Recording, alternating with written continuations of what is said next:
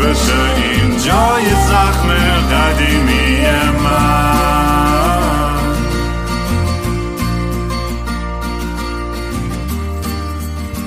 سلام دوستان من رام هستم و خوش اومدید به برنامه مستی و راستی. برنامه ای که من معمولا توش کمی مست و یخت چت میشینم یا با خودم حرف می‌زنم یا با مهمونا. اه، امروز امروز یه بحث خیلی مهم می‌خوام حرف بزنم و چند وقتم هستش توی رسانه بحثش هست. ولی بیشتر فوکیس من به دید خود قضیه اعتیاد و قمار هستش. من کاری به سایت ها و این داستان های هواشیش ندارم. می‌خوام بیشتر با امروز با یه دوست روانپزشک در مورد خود این اعتیاد بیشتر صحبت بکنم. اگه دوست دارین کارهای منو توی social media دنبال کنید می‌تونید با handle at kingram k i n g r a a m توی اینستاگرام تویتر تلگرام و به خصوص یوتیوب به زودی کلی چیز جدید stream خواهم کرد و توی Twitch با twitch.com slash مستی m a s t y o r a s t y. و اگه دوست داشتین یه کمک کوچولی به پروژه پادکست یا موزیکام بکنید به gofundme.com slash kingram می‌تونید یه سر بزنید ولی مثل همیشه توقعی نیست. همین که لایک و شیر کنید واقعا کافیه. دمتون گرم. مهمون امروزم یه دوست عزیزی که آنلاین با هم آشنا شدیم و به اسم گوداس. در اسمش امینه رزیدنت روانپزشکیه و دیدم خیلی بحثای جالب می‌کنه. همیشه با هم دیگه عقب جلو می‌کردیم یه سری حرفا و نظرات و توی توییتر تا آخرش. دیدم در مورد این داستان قمار و اعتیاد خیلی دیدگاه های جالبی داره و کلی هم حرف زده و ازش خواهش کردم که بیاد امروز با هم دیگه ذره در مورد این موضوع صحبت بکنیم. چون میگم این مسئله خب خیلی زیاد شده نه فقط توی ایران همه جای دنیا وجود داره و من خب به خاطر تجربه شخصیم با این داستان و درگیری که باش داشتم و امروز براتون کلی تعریف خواهم کرد که تازه سر در بیارین که با چه چه چه غولی می جنگیدم این همه سال. ولی اگه دوست دارین گوداس رو دنبال کنین توی توییتر با handle at گوداس G سه تا O D A سه تا S M D توی توییتر می‌تونید پیدا کنید. و همین دیگه. امین جون خیلی خوش اومدی به برنامه مستی و راستی. خیلی ممنون. سلام رامین جان. خوبی تو؟ قربونت زنده باش. چقدر خوشحالم صداتو میشنوم واقعا. دمت به قول معروف big fan یعنی من خودم از طرفدارا و عرض به حضورت شنونده های خیلی ثابت پادکستم. ولی خب قبل پادکست نمیشناختم تا یعنی شنیده بودم یه خواننده ای هستش که معروف و rockstar و فلان اینا ولی نه واقعا اینکه چیزی شنیده باشم. بعد بعد از این پادکست فکر کنم موزیکاتم بیشتر شنیده شده. منم شنیدم یه موزیک معروف شکارچی که چقدرم خوبه.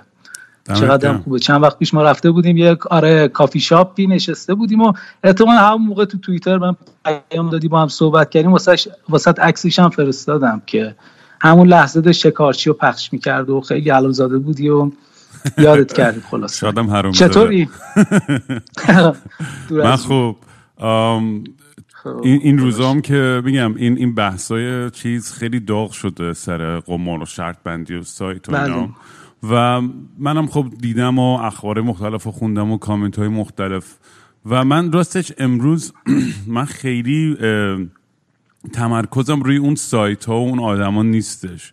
ببین چون سایت زدن خودش یه سری قوانین داره و نداره و اتفاقایی که میفته همه هم می‌دونیم که بالاخره تو تاریخ آدم بره کازینو و این چیزها رو بخون می‌دونی که اصلا آپریشن های خیلی هاشون پولشویه وصلا به جاهای بالاتر و این داستان ها هستش. من ولی نمی‌خوام خیلی وارد اون جزئیات شم چون بالاخره اون چیزایی نیستش که به من به شخص ربط داره. من جوری که می‌تونم کمک بکنم احساس می‌کنم تو این بحث اینه که تجربه خودم رو در میون بذارم با مردم و من و تو با هم دیگه ذره آنالیز کنیم کلا ریشه. یه ذره شاید امروز هم با هم می‌تونیم چیز کنیم یه ذره دیکانستراکت کنیم و آره یه ذره این بله کلا یه ذره ریشه یابی بکنیم که اصلا چی شد. می‌دونی من می‌تونم داستان زندگیمو در میون بذارم و اینکه اصلا چرا این اتفاق افتاد کلا چرا آدما میرن این سمت.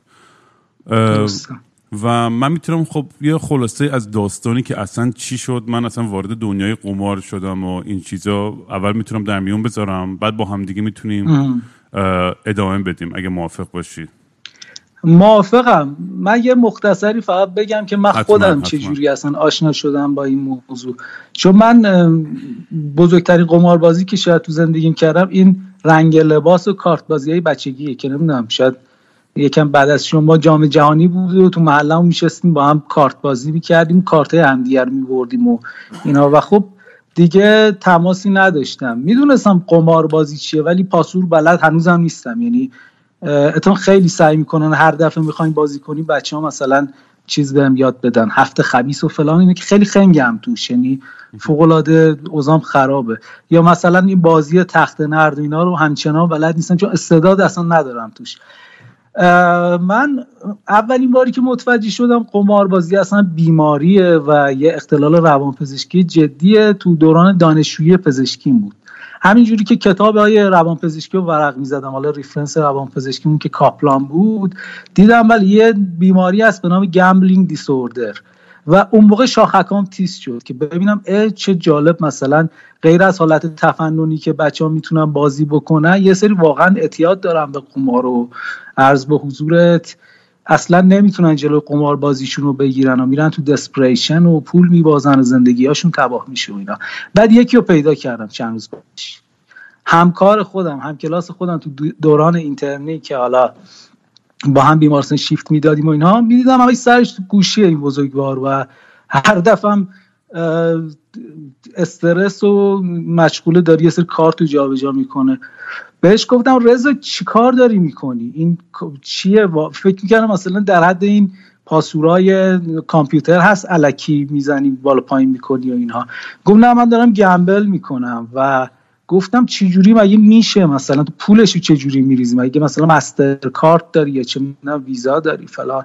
گفت نه از همین شبکه بانکی ایران شتاب میریزم و اون حالا بود جدیدا جلوش گرفتم و خب این پاتولوژیکال گمبلرز بود دیگه یعنی در واقع قماربازی بودش که خب حالا یه شانس خوبی که داشت پولدار بودن یعنی اکثر افرادی که سمت این بیماری میرن یا پاتولوژیک میشه مشکلشون و اینها واقعا به چاه نفت وصل نیستن. این بند خدا واقعا هم مثلا میگن طرف معدن طلا داری یا معدن داری. اینا واقعا معدن داشتن و پدرش صاحب معدن بود و خب این پول خیلی زیاد. مثلا واسه اینکه به من یاد بده فقط یه میلیون همون لحظه چیز کرد گذاشت روی سایت و بعد شاید مثلا یک دقیقه بعدش گفت خب الان باختم. یکم خندید. خیلی عجیب بود واسه من که چجوری میشه مثلا. اونم تو ایران. حالا ما نه دیدیم نشینیم از اون موقع شاخک های من تیز شد و دنبال می‌کردم و خیلی افراد مختلفی رو بعدش دیدم و در تماس بودیم و اینها. شما یکم بگو. اولین بار کی شروع شد؟ این قضیه چجوری باش مواجهه پیدا کردی؟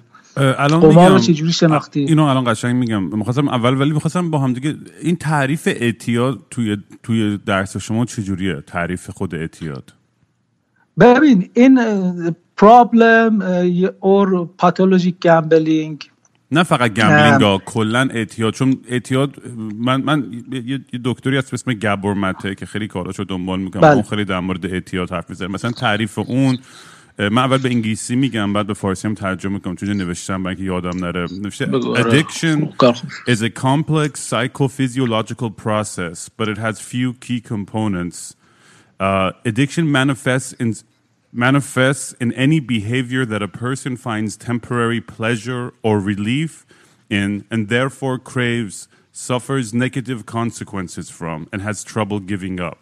یعنی in brief craving, relief, pleasure, suffering, impaired control. یعنی در از تعریف از اعتیاد بگرم به انگلیسی این منیفست میشه توی رفتاری که یه آدم یه چیزی رو می‌خواد و یک لذت لحظه ای توش پیدا می‌کنه ولی عواقب منفی که پشت اون باعث میشه باعث میشه که دوباره برگرده به اون قدم اولی که دوباره تو این loop بیفته و هی دوباره crave هی نیاز بعد دوباره یه لحظه راحت بعد دوباره pain و دوباره اون impaired control و دست دادن کنترل و دوباره از صفر شروع کردن. و این این تعریف اعتیاد میگم برای همه چیزا. یعنی چه تو مواد مخدره چه قماره چه سکسه چه نمی‌دونم خریده چی میگن؟ از اینایی که خرید می‌کنن shopping اعتیاد به shopping دارن خیلی spontaneous لحظه بله hoarding بهش میگن آت آشغال جمع می‌کنن اون فرق داره. hoarding hoarding disorder فرق داره. با اینکه من اونم ولی اینو اعتیاده. ولی shopping بله. addiction همونه که آدمایی که یه آنلاین همینجوری میرن همه چیز می‌خرن و یا میرن آها متوجه اون بله یه مدل وسواس هم میشه گفت دیگه بهش آره. hoarding وسواس همه این اینا کاری که می‌کنن آدمو توی لحظه میگم آدم یه نیازی داره و با اون حرکتش که اون نوع اعتیادشه هممون هم می‌کنیم. یعنی حالا لزوم به پول و مواد هم نیست. تو خونه کارهای خیلی ساده هممون همین مثلا لایک گرفتن و اینستاگرام و توییتر این دوپامین راشی که ما می‌گیریم و بیشتر می‌خوایم که بله. دیده بشیم. اینا همشون برمیگرده به همین این تعریف. یعنی یعنی خیلی گسترده است یعنی اعتیاد فقط این نیستش که ما تصوری که داریم از اعتیاد معمولا یه تصوری که فقط آدمایی که مثلا شیشه می‌زنن یه گوشه خیابون فلان دارن تزریق هروئین می‌کنن یا هر چی. می‌خوام بگم تعریف نه هر چیزی که ریوارد سیستم مغز ما رو تحریک بکنه هر چیزی که سیستم پاداش رو توی مغز ما همون در واقع دوپامین ریلیز مغز ما رو تحریک بکنه رو ما اسمش اعتیاد می‌ذاریم. و خب ببین مثلا همین لایکی که شما میگی واقعا اعتیاد آوری شبکه مخصوصا توییتر که سرعتش از همشون بالاتره خیلی اعتیاد آوره. شما موقعی که یک مثلا توییت خوب می‌کنی و یه positive reinforcement می‌گیری یا اصطلاحا یه feedback مثبت می‌گیری یه کمی دوپامین ترشح میشه تو مغزت. بعد دستت میاد انگار که چجوری باید بزنم مثلا مخاطب داشته باشه و خوششون بیاد مردم و اینها. دفعه دومی که بزنی باز دوپامین بیشتر می‌گیری و نهایتا یه neural pathway تو مغزش شکل می‌گیره که بهش میگن اعتیاد. که اصلی ترین چیزی که شما توی تعریف خیلی قشنگی که واسمون خوندی وجود داشت همون craving ـه چیزی که ما به فارسی بهش میگیم نسخی. یعنی انگار نسخی آروم و قرار نداری تو زمان که بهش نرسی. این اعتیاد روانی ها. حالا شما میگی psychophysiological یعنی که هم بخش روانی داره که آروم و قرار نداری از درون agitated ی هم بخش, بخش در واقع بخش فیزیولوژیک هم داره که مثلا اعتیاد به تریاک یه جوره اوپیوم ادیکت یه جوره چه می‌دونم شیشه یه جوره. حالا هشیش و اون کنابیس ها اعتیاد بدنیشون خب خیلی زیاد نیست بیشتر روانیه. ولی کلا همینه داستان. توی تقسیم بندی که روان پزشکا توی نسخه آخر در واقع DSM انجام دادن همون راهنمای تشخیصی روان پزشکان. دو مدل اختلال اعتیادی رو classify کردن اصطلاحا. classification ش دو نوعه. یه نوعش در واقع substance mediated addiction یه دونه non-substance mediated addiction خب substance که همون چیزهایی که گفتیم شیشه و چه گل و از حضور تریاک و opium و این psychedelic ها که حالا شما بهتر می‌بینید چی و اینها. ولی توی بخش بخش غیر بخش non-substance ش فقط یه بیماری وجود داره. یعنی مثلا چیزی که شما میگه اعتیاد به سکس اعتیاد به پرن چه می‌دونم اینا رو هیچ کدوم تو classification وارد نکردن. شاید بیماری باشه ولی فعلا نمیشناسنش به عنوان حالا یه بیماری که بخوان بابتش بستری کنن یا حالا بیما اقدامی بکنن و کد مثلا ICD بگیره و اینا. می‌دونی اون بیماری چیه که؟ چه همین gambling addiction بله دقیقا. درست بله دقیقا. انقدر این morbidity بالایی داره و انقدر این بیماری به لحاظ در واقع psychosocial اذیت می‌کنه مردم رو و جامعه رو تخریب می‌کنه که خب حتی پلن بستری و خب مراکز مبارزه یا درمان گمبلینگ دیسوردر هم تعریف کردن تو کتاب که چیکار باید بکنیم که حالا مفصل در صحبت می‌کنیم که حالا به چه صورت و چیکار می‌کنن اصلا واسه درمان این افراد و اینها. آره منم حالا قبل از اینکه داستانم بگم اینم بگم که دکتر گبرمت خیلی اعتقاد داره که بیشتر این اعتیادها توی یه اتفاقی نه یه اتفاق خاصه ولی تو مجموعه توی, توی خیلی کودکی شکل می‌گیره. یه سری نیازهایی که ما پیدا می‌کنیم بله. و از اونجا وقتی که این آدم توی محیط ناآروم و ناسالمی باشه یا اتفاقایی براش بیفته تو جوونی بعدا به یه صورت و یه شکلی این خودش رو می‌زنه بیرون توی adulthood و تو سن‌های بالاتر. و کلا میگم خیلی من خیلی توصیه می‌کنم. یه کتابش قبلا معرفی کردم بازم میگم من خوندم در مورد اعتیاد که اسمش هست In the Realm of Hungry Ghosts در سرزمین ارواح گشنه. و خیلی بله. خیلی کتاب مفید و خیلی جالبه. می‌دونی کاملا در مورد یه سری آدمای معتاد توی East Hastings ونکوور صحبت می‌کنه. یه جایی که جزو بالاترین تمرکز آدمای معتاد روی کره زمین رو داره این, این محله. و این کل زندگیش با اینا خیلی کمک می درمانگاه داشتن و کلی تحقیقات و بالاخره دکتری بود تو اون محله که می‌دونی خیلی به اینا کمک می‌کرد. و کلا کل تئوریاش و کل کارهایی که کرده و خیلی کمک کرده میگم در نتیجه خیلی تحقیقات این آدم و اتفاقایی که تو ملافاته که میگم مثلا اینجکشن سایت تمیز زدن و نمی‌دونم تخت و خونه و فراهم کردن خیلی چیزها رو برای آدما که سعی کنن می‌دونی یه, یه محیطی برای اونو ایجاد بکنن که یه ذره آرامش بیشتری داشته باشن و خیلی و تو این کتاب وقتی که می‌خونی می‌دونیم متوجه میشی چی باعث شده که این آدم ها خیلی معتاد بشن. واقعا و خیلی وحشتناکه. خیلی وقتا می‌دونی من یه چیزی ناراحتم می‌کنه که وقتی یه کسی آدم معتاد رو می‌بینی تو خیابون با یه نگاه به پایین اه اینم بابا اگر واقعا ارزدش اینجوری نبود چرا از خودش از این گوه نمی‌کشه بیرون؟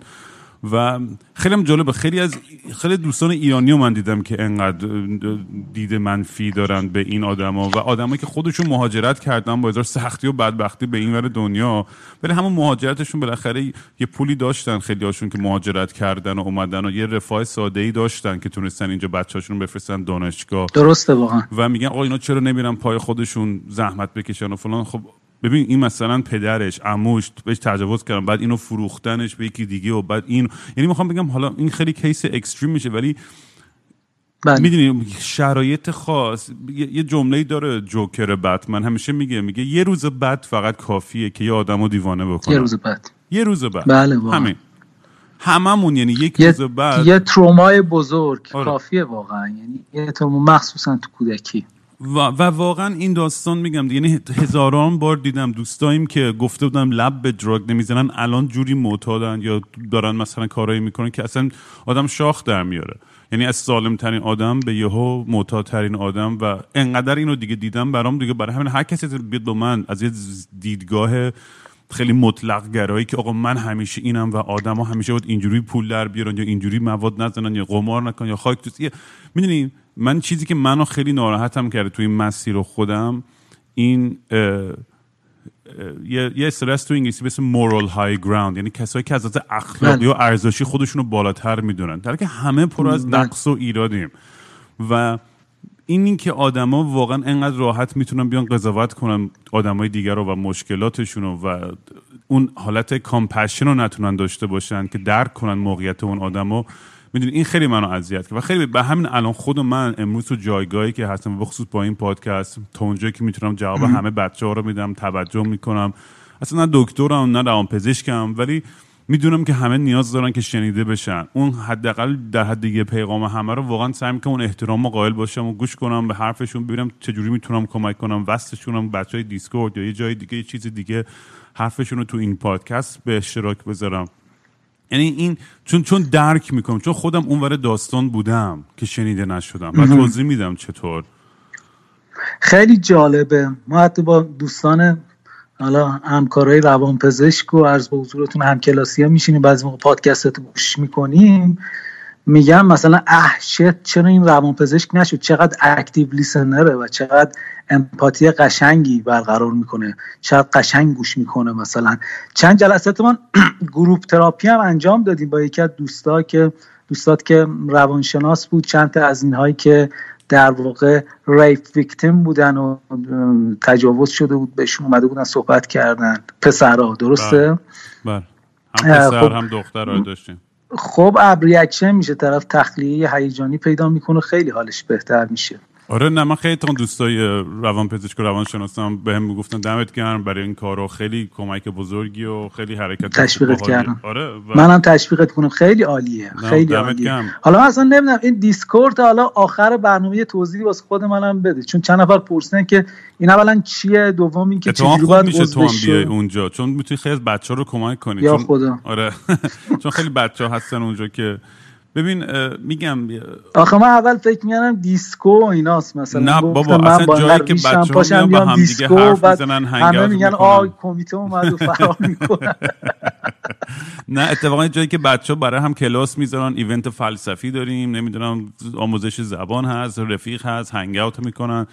می‌دونی یه, یه, یه اجتماع یه اجتماع دیجیتال آدمای دیوونه ای که پیگیر پادکست مستی و راستی هم و اونجا اونجا احساس راحتی بتونن بکنن که لخ باشن و با همدیگه در میون بذارن حرفاشون و احساساتشون و مشکلاتشون. یعنی هدف هم همچین فضایی بوده. حالا بعضی وقتا اونجا یه بیشترش واقعا میگم مثبت بعضی وقتا یه سری سختای خودش هم داره بالاخره اداره کردن یه اجتماعی گنده کار راحتی نیستش همیشه. کمکت نمی‌کنه اگه کسی چرا؟ کلی بچه‌های mod... moderator دارم و اینا که اونا اگه اونا نبودن که واقعا نمی‌تونستم. پسش بر نمی اومدم یه نفری. واقعا یعنی به church of مستی و راستی دیگه. آره دیگه.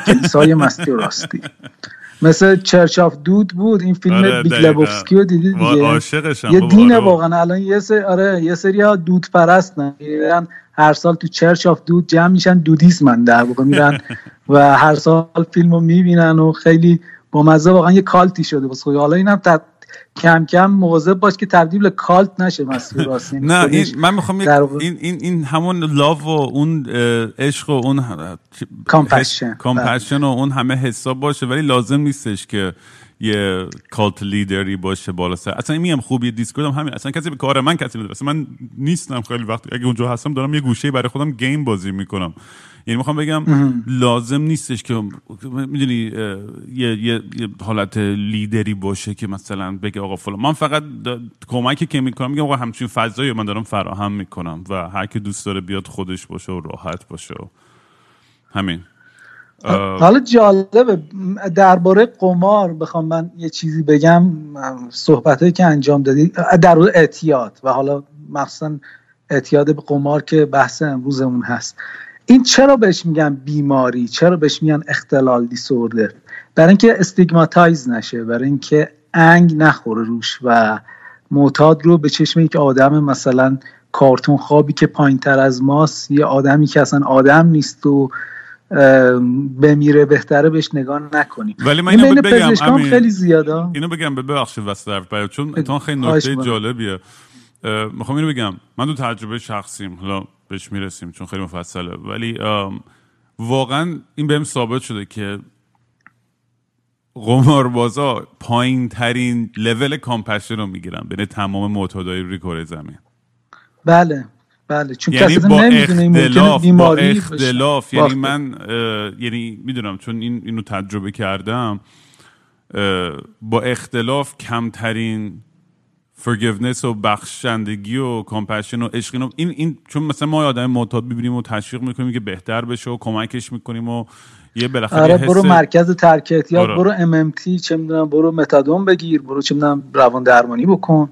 ولی اینها اصلا کسی آگاهی نداره نسبت به اینکه این واقعا یه اعتیادیه با همون پاتوفیزیولوژی اعتیاد به تریاک اعتیاد به شیشه.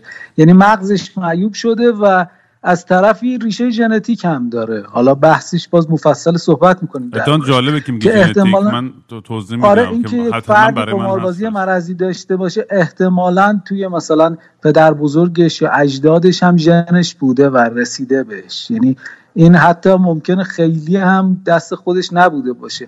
و خب اینم بهت بگم خیلی بیماری شایعیه و از طرفی شاید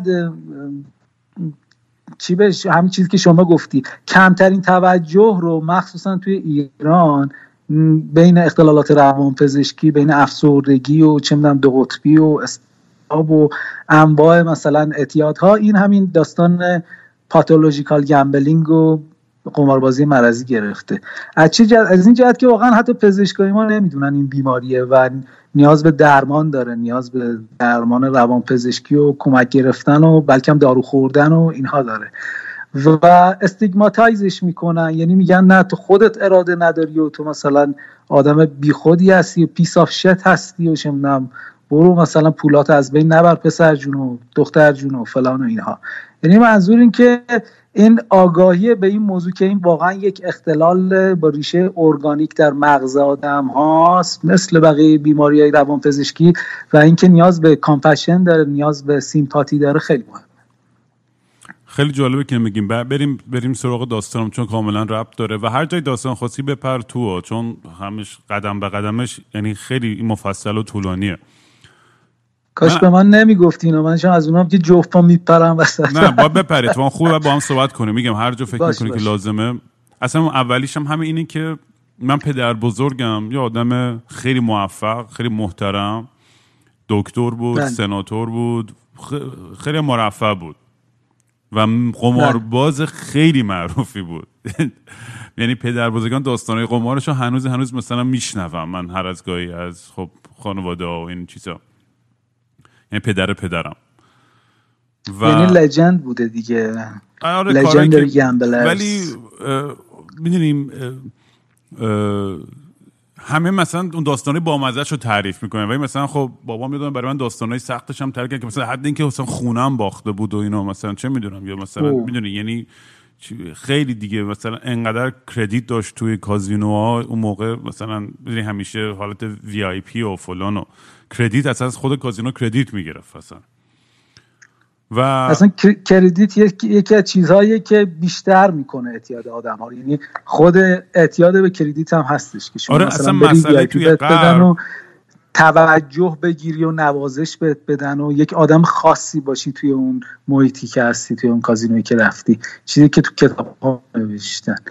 می‌فهمی توی غرب چی؟ نه و, و میگم اون کردیتی که میگه یعنی پولم بهش می‌دادن حتی. یعنی بهش گفتم بیا مثلا انقدر بله. پول میدیم و فلان آره اصلا این اصلا داستان credit card گرفتن. پول نداشته و ما میریم خرج می‌کنیم و اینا بچگی که تو توی این ور خیلی بدتر اینو می‌دونی از بچگی آدم اینجا یاد می‌گیره آقا تو قرض باید پول بدی. قرض بیفتی و خرج کنی که بتونی credit خودتو درست بکنی. و اصلا یه concept خیلی یه loop خیلی خطرناک از بچگی که از 18 ساله توش میفته می‌تونید تمام آیندهش رو نابود کنه اگه به credit ش درست نرسه. توی حداقل توی دنیای غرب توی ایران باز فرق داره این داستان. خلاصه من ایران هم از اون ورش داریم ما دیگه از اون ورش داریم. ایران, اصلا credit ی وجود نداره. یعنی هم بحثی که قرار نبود واردش بشیم که منم نمیشم بحث money laundering اینو مثلا شما می‌تونی یه هندونه فروش باشی یه دونه کارت‌خون داشته باشی و مثلا یه دفعه سی میلیارد تو حسابت بشه. کسی به اون صورت fraud detection نمی‌کنه که credit شما چقدر دستن چقدر اعتبار داری کجا آوردی این پول و اینا. حالا وارد بحثش نشیم ادامه بده صحبت. آره یه ذره حالا در مورد اون بحث میگیم تو، توی حاشیه اون بحث ولی بعدا بریم. یه ذره اون چند بله. نکته جالب هستش. آره خلاصه من از بچگی خانواده پدریم به خصوص همه دوره برای فان همینجوری همه ورق بازی می‌کردن می‌دونی یعنی که تو خونه میشستن رامی یا پوکر همه چه دورای خانوادگی همه یه ورق بازی و یه یه حالت یه نیمچه قماری بود توی داستان. و بیشتر اتفاقا این چیزی هم چیزی هم بودش که کتاب روانپزشکی ایرادی بهش نمی‌دید. به عنوان قماربازی تفننی توی family occasion چیز خوبی هم هست. آره این اتفاقا جسارت آدم رو بگو بگو. چی بهش صمیمیت بین افراد خانواده رو بیشتر می‌کنه. این intimacy واقعا ایجاد می‌کنه. چیزی جالبی هم هست. آره و واقعا بیشتر من می‌تونم بگم 99 درصد خانوادهمون واقعا که مثلا همین قمار برای فان بازی می‌کردن تو این دوره ها و توی مهمونی ها. هیچ کدوم من داستانی از اعتیاد یا اتفاقای خیلی وحشتناک که ازشون نشنیدم به اون صورت. یکی دو تا جوونا شاید مثلا ولی اینا واقعا بیشتر به جنبه فان نگاه می‌کردم و یه خیلی از آدما می‌تونن فقط به جنبه فان نگاه همونجور که خیلی از آدما می‌تونن با 50 دلار یا 100 دلار برن تو کازینو بر بخندن و بازی کنن یه ذره بردن یا باختن بعد میان بیرون. و یه سری هم نه مثل من که اگه می‌رفتن تو کازینو اصلا اصلا میگم حالا تعریف می‌کنم اصلا باورش نمیشه کسی. حالا تو بچگی این دور این این داستانم بود. خب پدر بزرگم آدم مرفهی بود خانواده پدر بزرگیم اینا اینا قبل از انقلاب خب خیلی lifestyle خیلی شیکتری و چیزی داشتن. بعد از انقلاب خب می‌دونیم که خیلی خانواده ها همه چیزاشون رو گرفتن و کلی مشکلات داشتن و دیگه به اون مرفعی که قبلا بودن نبودن و داشتن سعی می‌کنن پدر منم که کلا خب آدم خیلی چیزی بود دیگه. آدم خیلی هیپی و آدم اصلا مادی نبود اصلا شبیه خانوادهش نبود اصلا از این لحاظ این این چی میگن گرایش های اشرافی و فلان و این چیز. اصلا تو اون باغ نه با من آدم خیلی چپیه خیلی چیزی بود می‌دونی؟ و عشق طبیعت و اصلا اصلا خیلی دو اصلا با من هیچ چیز گرونی تو زندگیش نداشت. فکر کنم گرون ترین چیزی که صاحبش بود یه آیفونی بود که مثلا برادرم براش خریده بود. مثلا, هیچ چیز گرونی نداشت. نه طلا نه جواهر نه حتی با مثلا با مترو هر روز می‌رفت سر کار. یه پاژن درب و داغون داشت و یه لندروور خیلی قدیم مال 50 سال پیش مثلا هر کدوم فکرم یه از اینایی که تو طبیعت هم استفاده میشه دیگه آره دیگه. شاسی بلند. با آره. اصلا چیزای مادی اصلا هیچ ارزاش نمیگه. آدم انتלקچوالی بود کتابخون بود محقق بود استاد بود و محیط زیستی و این چیزا. ولی از بله. بچگی یه چیزی که یادمه خیلی بابام سر پول هرس می‌خورد و این هرس خوردن سر پول چون خب ما دوستامون خب ما بالا شهر بودیم و مثلا دوستامون خیلی هاشون بچه پولدار بودن و خیلی مثلا ما مدام خب طبقه متوسط به بالا بودیم دیگه ولی دوستای دیگهمون خیلی بچه های پولدارتر و خیلی تری بودن خیلی از اونایی که خب دوستای خانوادگی و این چیزا بودن. از بچگی هم بالاخره روی آدم یه ایمپرشن این چیزا می‌ذاره دیگه یه تأثیری می‌ذاره. آقا چرا اون یکی این چیزا رو داره من ندارم و فلان و همین حرفای خیلی کلیشه. این خیلی جالبه دیگه. حالا شاید واسه خود منم حالا به تعبیر میگم منم بچه بالا شهر باشم. اون تا اینکه شما طبقه کارمندی هم تو بالای شهر تهران می‌بینی. مثلا طرف حالا درست خونه گرونی داره ولی خب مثلا کارمند استاده چه می‌دونم حقوقش اونقدری نیستش که مثلا با یه دونه کارخونه دار با یه دونه مثلا همسایه بورژواش که چه می‌دونم واردات فلان انحصار واردات فلان داره و اینا قابل مقایسه باشه. و خب من خودم هم این رو می‌بینم. مثلا به عنوان کسی که حالا پولدار آنچنانی نیستیم افراد خیلی پولداری دور ما هستن که در مقایسه می مثلا من با یه ماشین پژو رد میشم اون مثلا با BMW چه می‌دونم X شیشش بوق می‌زنه واسه من و نگاه می‌کنم حالا همسایه ماست مثلا یه طبقه این بریم منتها خب این هستش دیگه. یعنی آره و آدما اینو می‌بینن دیگه. الان هم مثلا همین آدمایی که این تبلیغ این سایت ها رو می‌کنن یا این زندگی لوکسشون رو تبلیغ. مثلا قدیما مثلا یارو یه پژو 405 داشت مثلا گفتیم وای خیلی وضعش خوبه. الان مثلا آره. این اختلاف طبقاتی و این لاکچری بازی و این پوز دادن ها اصلا توی اشل و یه لول دیگه رفته. می‌دونی؟ درسته. یه سریالی هستش به اسم بیلینز یا نمیم همچین چیزی. من به اون صورت نگاه نکنم من یه اپیزودش نگم یه دوست پولداری دارم که خیلی عاشق این شوه. میگه چیه اسم سریال؟ بیلینز یعنی میلیاردها. در مورد آدمای بیلیونر و این چیزا اینا. اون د راک بازی می‌کنه دیگه. اون نه نه نه نه. اون نیست. اون نه نه نه. اون نیست. یکی دیگه است. اسمش نمی‌دونم. اون آدمی مو قرمزه که تو Homeland Security بود. اسمش اسم خلاصه؟ آها آها. ولی کلا concept این شده دیگه می‌دونی اصلا کلا توی فرهنگ جدید میگن مثلا billionaire is the new millionaire دیگه می‌دونی دیگه؟ یعنی یه میلیارد دلار اون, اون هدف جدید خیلی هست دیگه. بله. و توی این شو یه جمله داره و این دوست پول دارم که نگاه می‌کرد هیجانش رو می‌دیدم توش که قشنگ این جمله رو همیشه همجا تکرار می‌کنه. تو همون اپیزود یکش هم فکر می‌کنم این جمله رو می‌گفت. یارو میگفتش What's the point of having fuck you money if you can't say fuck you? یعنی منظورش اینه که چه چه point ی داره که ما انقدر پول داشته باشیم و باید انقدر باید پول داشته باشه که بتونیم به کل دنیا بگی fuck you یعنی ته دید capitalistic ه که می‌دونی فقط و فقط با پول آدم می‌تونه آزادی خودش رو تو این دنیا ته American dream دیگه. آره. ته American dream که show off بکنی چه می‌دونم یه autonomy کاملی واسه خود قائل باشی. به قول شما به همه بتونی بگی راحت fuck you و اصلا کار خاصی هم لازم من با پول در آوردن یا لاکچری اینم بگم نه من, من ندارم من خودم چیزای خوب و دوست دارم دوست دارم زندگی خیلی برم جنوب فرانسه و فلان و هتل پنج ستاره. منم اصلا نمیگم این چیزا بدن و اینا. میگم ولی تنها بله. چیزی نیستش که باهاش من ابسست باشم. ابسست چی میشه به فارسی؟ خمارش باشه آره، وسواسه فقط اینو داشته باشم. وسوسه مثلا وسواس آره. خلاصه میگم توی حالا این, این, خیلی مرتبطه حالا با بحث ما چیزی که داریم میگه. همین امریکن دیرین چیزی که اصلا تو کتاب ما نوشته. یعنی اینکه اصلا یه مدلی به سمت سوق دادن بچه های طبقه ضعیف و طبقه متوسط به سمت پاتولوژیک گمبلر شدن بهشون میده. و اصلا این که مثلا این امریکن دریم دروغه. ببین آره. کل کریدیتی که طرف میگه اصلا creates addict میشه دیگه. میگه مثلا فلان کسک حالا مثلا یک در میلیارد این اتفاق میفته که یه بلیت بتی بخت آزمایی چیزی برنده بشه یا تو قمار ببره که پولدار بشه بتونه طبقه اجتماعیش رو عوض بکنه. منتها میگم مثلا فلان کسک اینجوری شده و یک مثلا تبلیغاتی سایت ها و کانال های قمار و اینا می‌کنن و بچه ها مخصوصا نوجوان ها رو سوق میدن که آقا شما برای اینکه دریمات بتونی چیس بکنی و بتونی در واقع به اون جایگاه اینها برسی و یه دفعه از صفر برسی به صد بیا بلیت بخت آزمایی بخر بیا چه می‌دونم قمار بکن بیا تو سایت ما فلان اینا. ولی خب هیچ وقتم واقعا محضه یعنی هیچ وقت به حقیقت آره نه واقعا یه دروغ این امریکن دریم و کل کانسپتش و خندم می‌گیره. وقتی که دوستای خیلی محافظه کار فول کاپیتالیستی دارم که میگن آقا هر کی می‌تونه بیاد آمریکا و هر چی می‌خواد برسه. نه همچی خبری نیست. چرا هم چون خود این آدمام خیلی جالبه. یه یه اصطلاحی حتما هست تو روانشناسی. آدمایی که فقط از اون بایس خودشون و لنز خودشون دنیا رو می‌بینن نمی‌دونم حالا اصطلاحش بله بش بله بله. و این خیلی از من بذار من همینجوری بذار برای خیلی دوستانی که دارن اینو گوش می‌کنن این برنامه رو یه سوال بکنم. چند تا آدم پولدار میشه و منظورم پولدار آدمی که مینیمم 10 20 میلیون دلار پول داشته باشه. نه یه میلیون دلار و یه خونه بله. چند نفر اونجوری می‌شناسین؟ از خودتون اول سوال کنید ببینید باهاشون حرف بزنید که چجوری اون پول رو به دست آوردن. من خیلی رو می‌شناسم که در اون حد پولدار و پولدارترم هستن. خب؟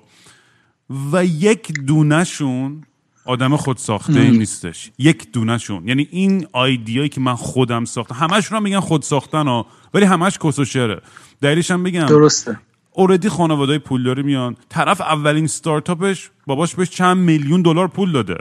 نمی‌دونم اون یکی کارخونه باباشو گرفته اون یکی هم سر همون دفتر باباش رفته نشسته. یعنی بعد میگن خود ساخته. نه خود ساخته نیستی. یه چیزی رو inherit کردی به ارث رسیده بهت یا به خاطر اون connection اشکالی هم نداره به اشکالی هم نداره. دقیقا. باز من نمی‌خوام بگم اشتباه ولی این توهم آقا پول خوب از هر جا برسه. آره ولی این توهمی که میگم می‌خوام بگم این اختلال این توهمه توی این آدما که باعث میشه که به بقیه به پایین نگاه کنن اینه که میگم من خودم ساختم این امپراتوریو.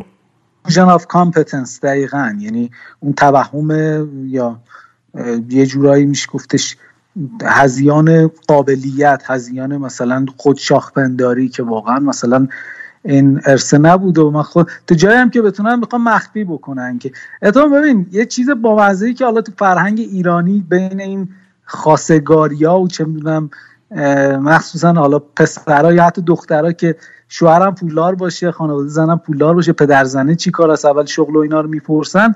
یکی از قضیهش همینه که فرهنگ ایرانی کاملا می‌دونه که ثروت یک چیزی که به ارث می‌رسه. ثروت به همون تعبیر شما ده 20 میلیون دلار نه مثلا 3 میلیارد. یه دونه آپارتمان توی سادت آباد. می‌دونی چی میگم؟ ثروت آره به ارث می‌رسه که... نسل ها باید تلاش بکنن. مثلا پدر بزرگه باید بازاری بوده باشه بعد کارخونه از صفر شروع کرده باشه. تو دورانی که چه می‌دونم رکود بوده ورشکست نشده باشه بعد مغازش چه می‌دونم بر 15 خورداد بوده باشه بعد بچه هم باز آدم ها یعنی چندین نسل تلاش بکنن که یک نفر نهایتا بتونه یک زندگی فوق لاکچری داشته باشه. و خب ایرانیان بعدشون نمیاد که یعنی مثلا حتی من نمیگم اشکال داره ها ولی خب این که طرف مثلا فقط دنبال پول باشه واسه یه حالا یه رابطه و فلان و اینها و برای پوله مثلا رابطه با یه پسر یا دختری رو شروع بکنه فرقی هم نمی‌کنه.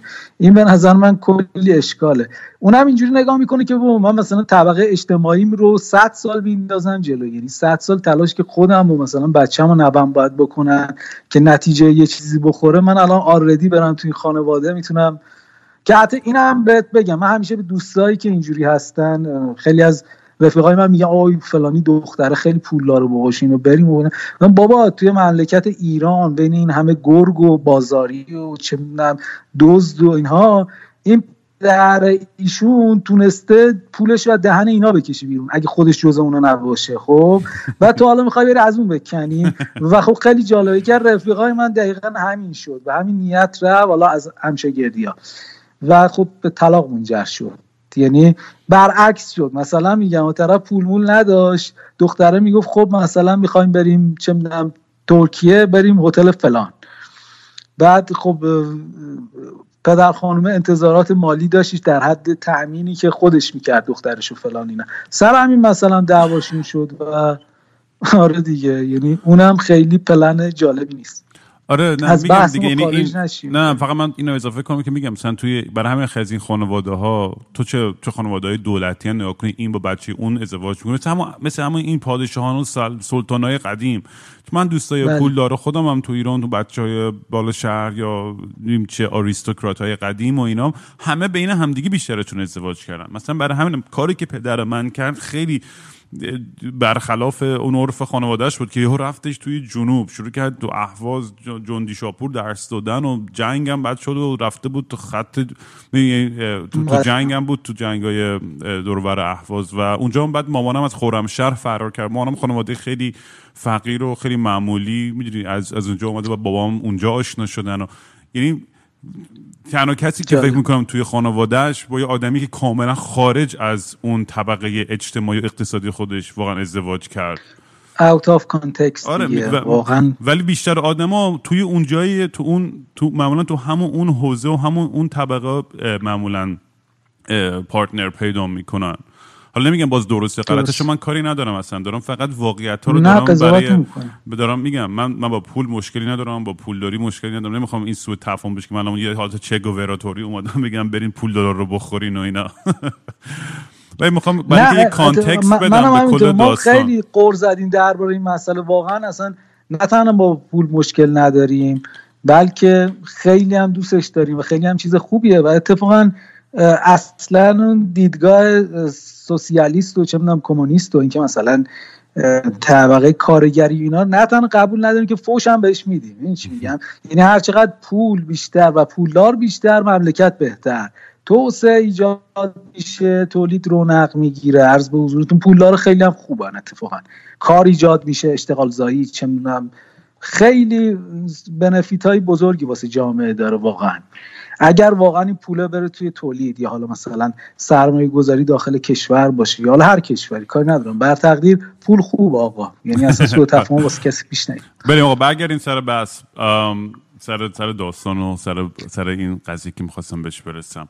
من در هر صورت خلاصه اینجوری تو اینجوری بزرگ شدم و ترکیب یه جایی که من تو آمریکا بزرگ شدم توش توی یوجین اورگن یه شهر خیلی hippie. پدرم که توش اونجا PhD شو می‌گرفت. شهر همیشه من تعریف می‌کنم. یه حالت آرمان شهری بود. از hippie های ده شصت آمریکا که کوچ کردن به اینجا برای اینکه سان فرانسیسکو جایی که گرون شده بود. یوجین یه شهر هنوز هنوزم جزء هیپی ترین شهرهای آمریکا حساب میشه یوجین. اصلا خیلی معروف از این لحاظ. سوپر. همه این چپی مپی های خیلی دیوونه بامزه و با حال انتلکچوال من برای همین هم خانواده خودم مثل گرایش اینجوری هم دارم و یعنی مثلا خودی بالاخره اونجا بزرگ شدم و می‌دونی ما پا برهنه می‌رفتیم مدرسه و همه هم رو بغل می‌کردیم و رفیق بودیم و این خیلی دید منو از لحاظ دوستی و عشق و محبت و همکاری و کامیونیتی خیلی اونجا شکل داد که چقدر همه حس کامیونیتی قوی بود و چقدر همه, همه هوای همدیگر رو داشتن و اینا. تا مثلا 9 10 سالگی اونجا بودم بعد برگشتم ایران که یهو همیشه تعریف کردم خاطراتم دیگه. می‌دونی وارد یه جنگلی از یک سری موجودای وحشی شدم. به اسم آره، مدرسه پسرونه واقعا که و- خدای چی اینا. و آره. مقدار خشونت تجاوز و اتفاقای دیگه عجیب غریبی که توی مدرسه های پسرونه میافتاد. تو اون موقع حالا الان میگم نمی‌دونم چقدر فرق کرده. داستان مال مثلا سی سال پیشه. و خب یه شوک فرهنگی بود برای من. من بچه سوسولی که تا الان تو زندگیم توی حبابی پر از عشق و دوستی و همکاری اینا بزرگ شدم یهو وارد یه صحنه دیگه شدم از جامعه از یه جای دیگه. من تعریفم کردم دیگه. بابا من فرستاد مدرسه دولتی و بعد اونجا هم بزن و کش و کش. اصلا تا اینکه من میام انقدر دعوا می‌کردم تو مدرسه و هر روز یعنی خیلی سریع میام چون نمی‌خوام کل داستانا رو تعریف کنم. اینو اوایل پادکست تعریف کردم. کسی می‌خواد بره گوش کنه چه اتفاقایی افتاده. برین اپیزودای نمی‌دونم دو سه یا چهار بود چند بود که تعریف می‌کردم. ولی میگم خلاصه خیلی خیلی سریع متوجه شدم اینجا که حالت خیلی داروینین و قانون جنگل و survival of the fittest. و من اگر نیام خودم رو جمع کنم و یه ذره قوی باشم و شاخ باشم سریع ترتیبم رو خواهند داد. و این باعث شد که منم آدم نسبتا خشن و دیوونه و کل خری بشم. و خیلی مامانم همیشه میگو میگو تو انقدر پسر مهربون و نایس بودی نمی‌دونم چی شد تو تینیج یرزت انقدر کل خر شدی. و می‌دونی شاید بعضیا بگن شجاعت ولی شاید بیشتر همون کلاخری بهتر بود. من واقعا از بچگی یه آدم نترسی بودم. و یه کارهای خیلی دیوونه ای می‌کردم که اصلا خودم هرچی بهش فکر کنم نمی‌دونم چی باعث شد که انقدر نترس باشه. مثل می- من آدمی بودم که می‌رفتیم سفر به یه صخره می‌رسیدیم پایینش آب بود. اصلا وای نمیستم چک کنم که چقدر عمقش. من میپریدم. یعنی همچین کارکتری داشتم. اون آدم احمقه بودم که اولین نفر می‌رفت میپرید.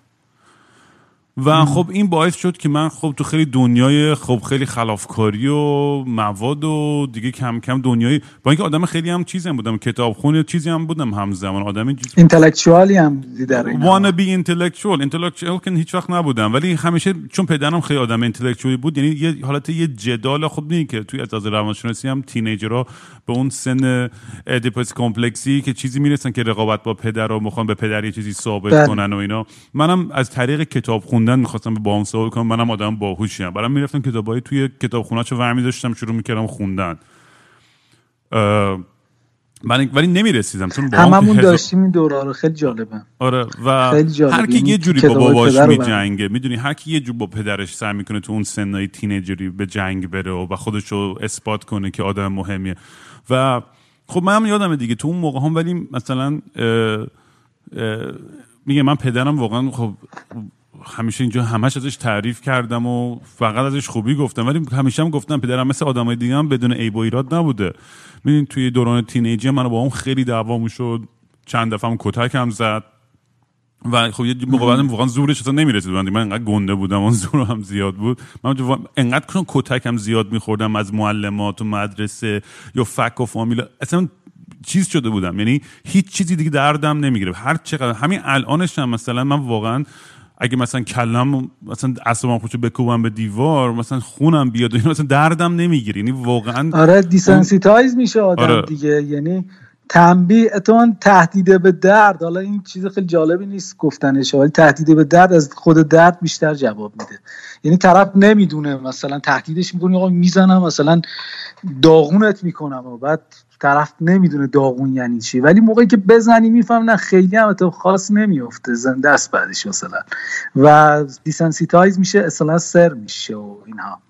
آره و میگم من تو اون سن خب من آدم خیلی کلخم. راستش هم بخوای به نظرم خیلی وقتا حقم بود. چون انقدر آدم بیشوری بودم و انقدر دیوونه بازی در می آوردم و برای خودم این تا همیشه قبل ده سالگی دیگه داستانه ها؟ نه نه نه این بیشتر توی مثلا چون از نه تا قبل ده سالگی که من اصلا همه چیز زندگیم چیز بود یا حباب عشق بود اصلا اصلا یعنی آها آه. شما شما ده سالگی برگشتی ایران دوباره آره. کی برگشتی چیز بعد از سربازی اینا 18 سالگی نه، دوره یه 17 سالگی برگشتم کانادا بعد دوباره آها. دو سه سال بعد اومدم دوباره که سربازیمو برم و این چیزا آها خب پس خیلی- بودی 7 8 سال مدرسه رو اینجا بودی آره 6 7 سال ایران بودم مدرسه 6 7 سال بودی آره. بعد اه، ولی میگم کل زندگی ولی خونه ما خیلی همیشه من اصلا مام بابا ما اصلا معروف بود خونه ما به خونه ای که پر آدم رفت و آمده همیشه یا خونمون یا ویلامون. ما هم هر روز برای 20 نفر آشپزی می‌کرد. می‌دونی خونه ما بچه ها از صبحونه خونه ما بودن تا نهار و شام و تا شب هم شب هم میخوابیدن همونجا تو خونمون یعنی همیشه پاتاق بود خونه ما و حتی تا این آخر عمری بابا هم یعنی که سفرهای کمپینگی که همه رو می‌برد دور دور کشور. ببین همه به مام بابای من خب رئیس این کمپ بودن و اینا دیگه و درست. همه به مام بابای من مثل مام بابای خودشون نگاه می‌کنن همه همه از واقعا مام بابای منو به عنوان اون مام بابای ایدئال می‌دیدن جوری که هوای کل کمپو دارن. همه بچه من همیشه می‌گفتن بچه که کاش که مام بابای تو مام بابای ما بودن. چون میگم بابام خیلی ریلکس تر بود. مثلا من از سن جوانی خب مثلا drink میخوردم یا joint می‌زدم و فلان و این چیزا. خیلی همیشه open-mindedness خیلی زیادی بود تو خونمون. هیچ وقت به اون صورت گیر خیلی وحشتناکی نبود که خیلی جالبه. من برادرم خب خیلی کم حرف زدم در مورد چون اون قراره بیاد به زودی اونم با هم دیگه صحبت کنیم تو این پادکست. ولی برادر کوچکتره کوچکتره. یه حرفی که همیشه می‌زد خیلی جالبه. چون اون برعکس من رفت آدم super disciplined ی شد. یعنی اگه من کیاسم و نماینده chaos باشم اون قشنگ اوردر و نظم و می‌دونی یه جوری که خیلی جا می‌گفت وقتی که تو تجربه های بعد تو می‌کردی به من میگفتش بعدا تو آینده که می‌گفت منم با تو اون تجربه های درد تو می‌کردم. با اینکه من خود اون کارو نکرده بودم ولی درد تو رو درک می‌کردم. برای همه نمی‌رفتم اون سمتی. جالبه. و اون رفت خیلی آدم موفقی شد. از لحاظ کاری و زحمت کشید و نه اینکه یعنی واقعا خیلی زحمت کشید تا به یه جای خیلی خوبی رسید و از لحاظ کاری و از لحاظ پولی و اجتماع. و از اون ورم خیلی جالبه. اونم همونقدر ولی وارد psychedelic شد که منم شدم. یعنی جفتمون از راه مختلفی به psychedelic ژنتیک آقا یعنی اصلا ژنتیک و اصلا یک چیزی که شما یک بار واقعا تجربهش بکنی تو یکی از همکارای روانپزشکمون می‌گفتم. چون ما یه حالا تو مریضامون که کلا نمی‌تونیم خیلی حرف بزنیم. ولی یکی اووردن که یه چیز جدیدی مصرف کرده بود و داشت همراهش. که من اینو زدم و خب علائم هزیانی و چه می‌دونم یه کمی علائم سمپات و تپش قلب بالا و این داستانا داشت. گذاشتیم رو میز و ما هم نگاه می‌کردیم نمی‌دونستیم چی. آخر یکی از نگهبانا که گفتش که من سربازی مثلا توی اداره مواد مخدر بودم اووردیم اون بعد واسه ما توضیح داد. و من همونجا پرسیدم تو ayahuasca شنیدی از اون خانم دکتر که همکارم گفت نه. و من گفتم پس برو گوش کن. یعنی یک بار مثلا یک فردی واقعا تجربه یه چیزی مثل ayahuasca پیش این شمنیستا و اینا رو داشته باشه اصلا دیگه واقعا نمی‌تونه بذارتش کنار. خیلی خیلی.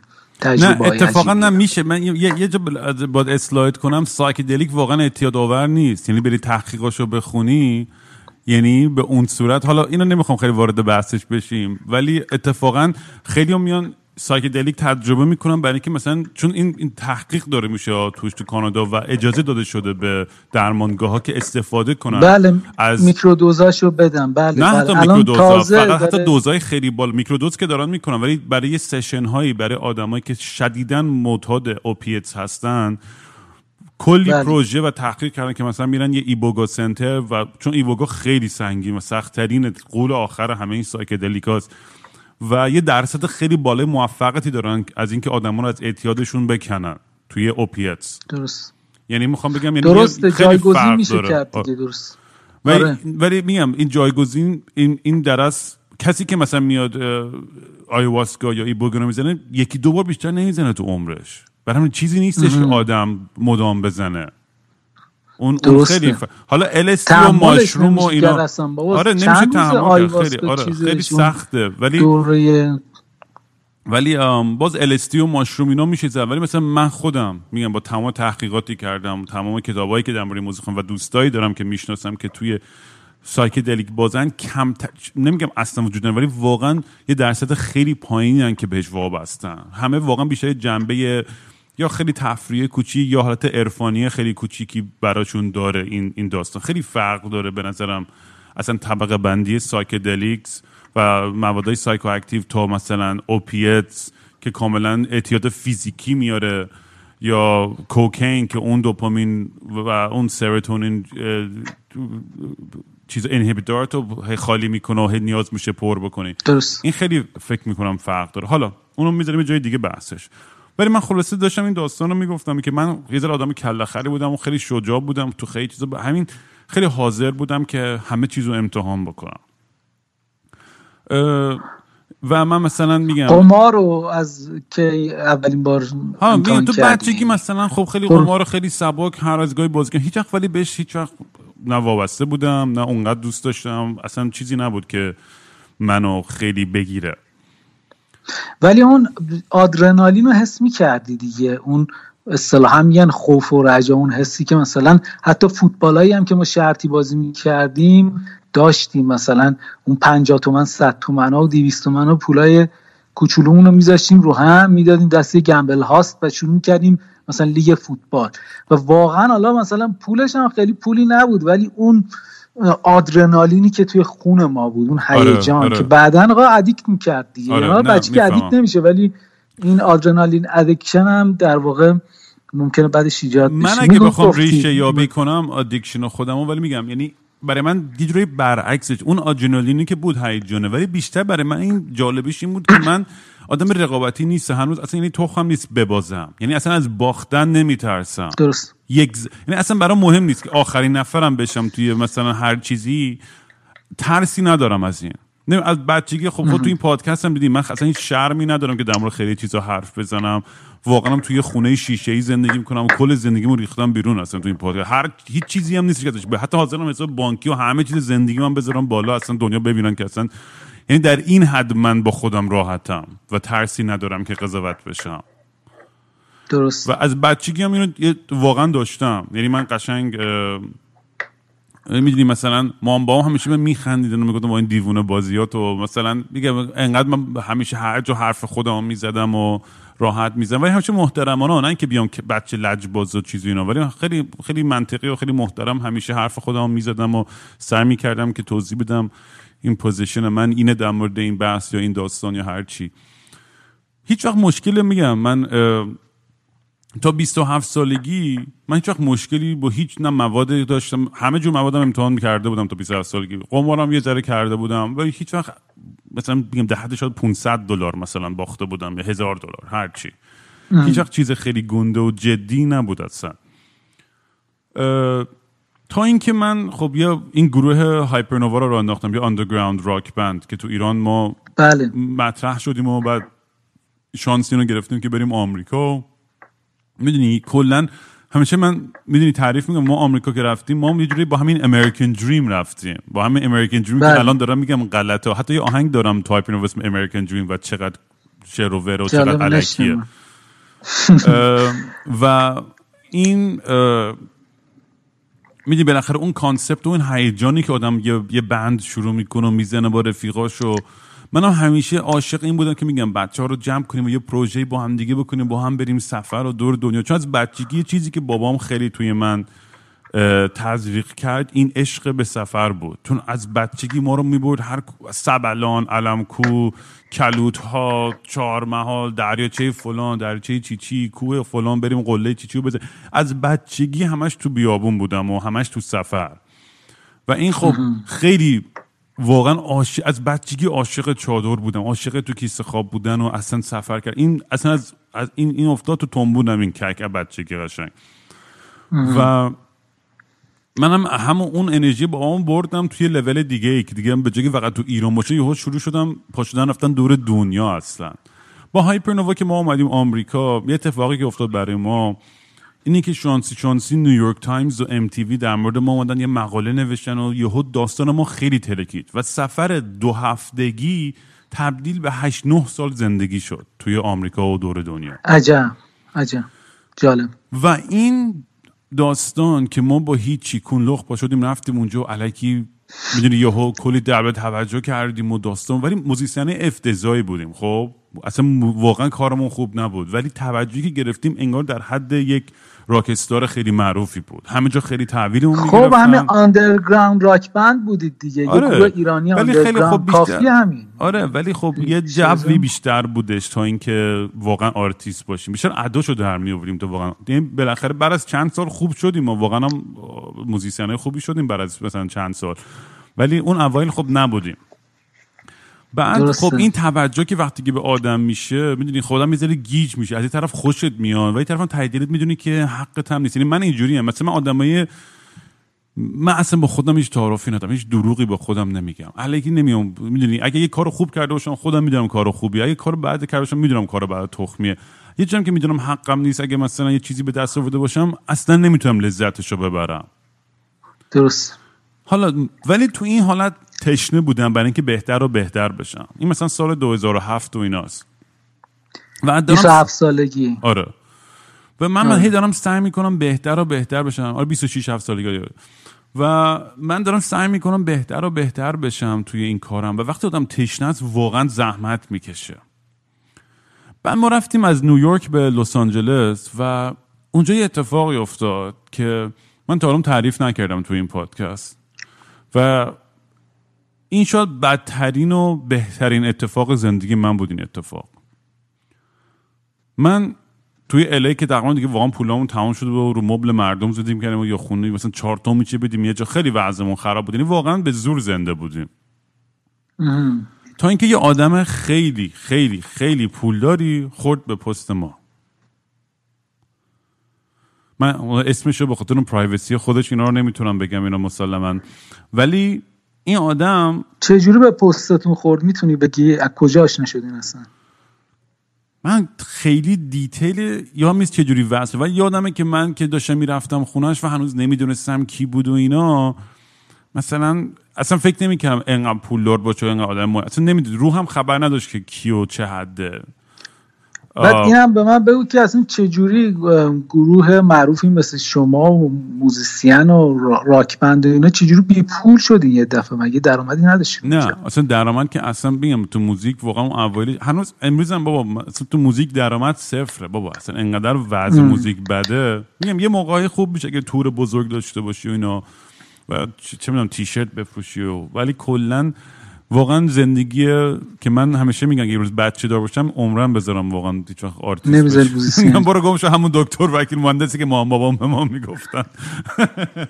نه دکترم بگو نشه چون تو اینم چیزی نیست. نه من دارم شوخی رو می‌کنم. من بچم هر گوهی بخواد بخوره می‌تونه بخوره مهم نیست من دارم شوخی می‌کنم.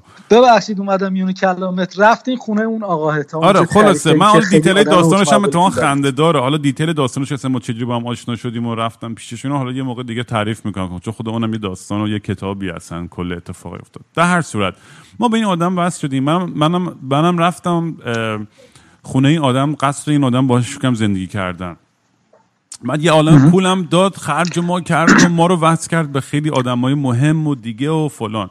ولی این هنوز موقعی که ما ریدیم از لحاظ آرتیست بودن. حالا تو حساب کن یه. بچه ای که فوق العاده از این طرف دارم سعی می‌کنم با خودم بجنگم بگم که بابا تو هیچ گوهی نیستی هیچ گوهی نیستی. یهو این همه اتفاق خوب هی برام میافتاد. یهو یه پول گنده الان دارم تو قصد زندگی می‌کنم. هنوز هیچ زحمتی نکشیدم که یه چیزی رو به دست بیارم. یهو همه چیز تحویلم داده شده.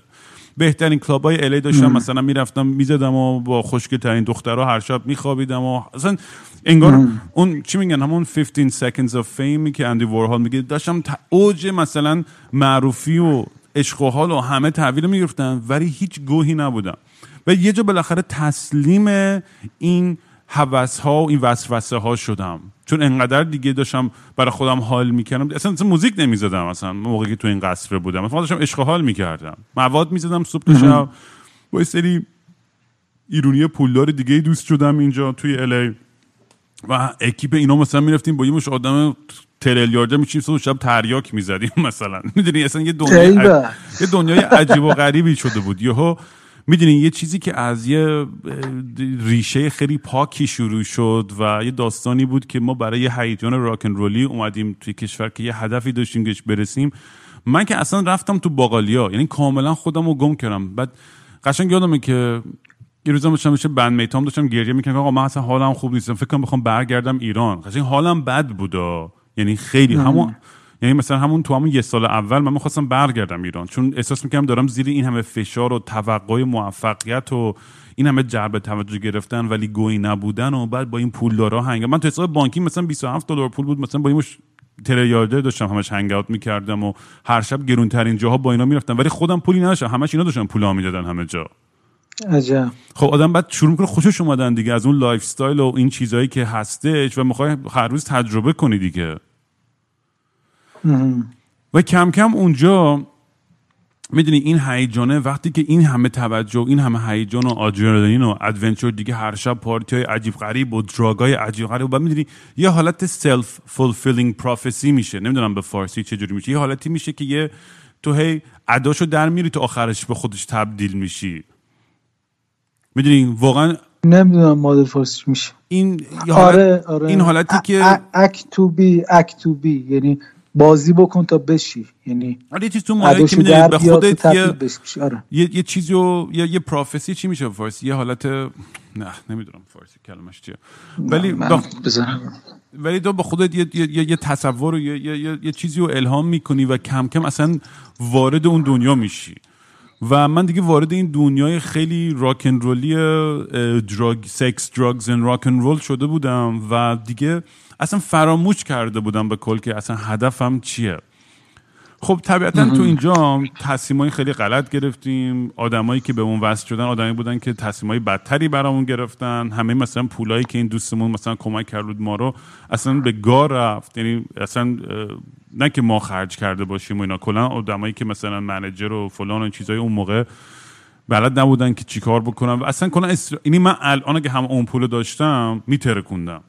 یعنی ولی مثلا اون موقع ما یه بچه ساده کله خر بود. من خیلی هم مغرور شده بودم. یهو از این حالتی که من هیچ گوهی نیستم و می‌دونستم ته دلم گوهی نیستم یهو یه غروری اصلا کل وجودم رو گرفت که آره اگر این همه دنیا و کهکشان داره من حال میده میگم منظورم من میگم پروفسی همینه دیگه. این فاز پیغمبری اینم پروفسی از پیغمبر بله. میاد دیگه.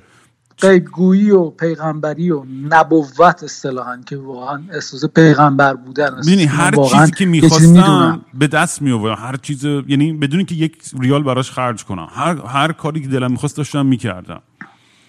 و خب آدم دچار توهم میشه دیگه. یه سری کمپلکس های شروع شد تو من ایجاد شدن و من باور کردن که آقا من هر کاری بخوام می‌تونم بکنم.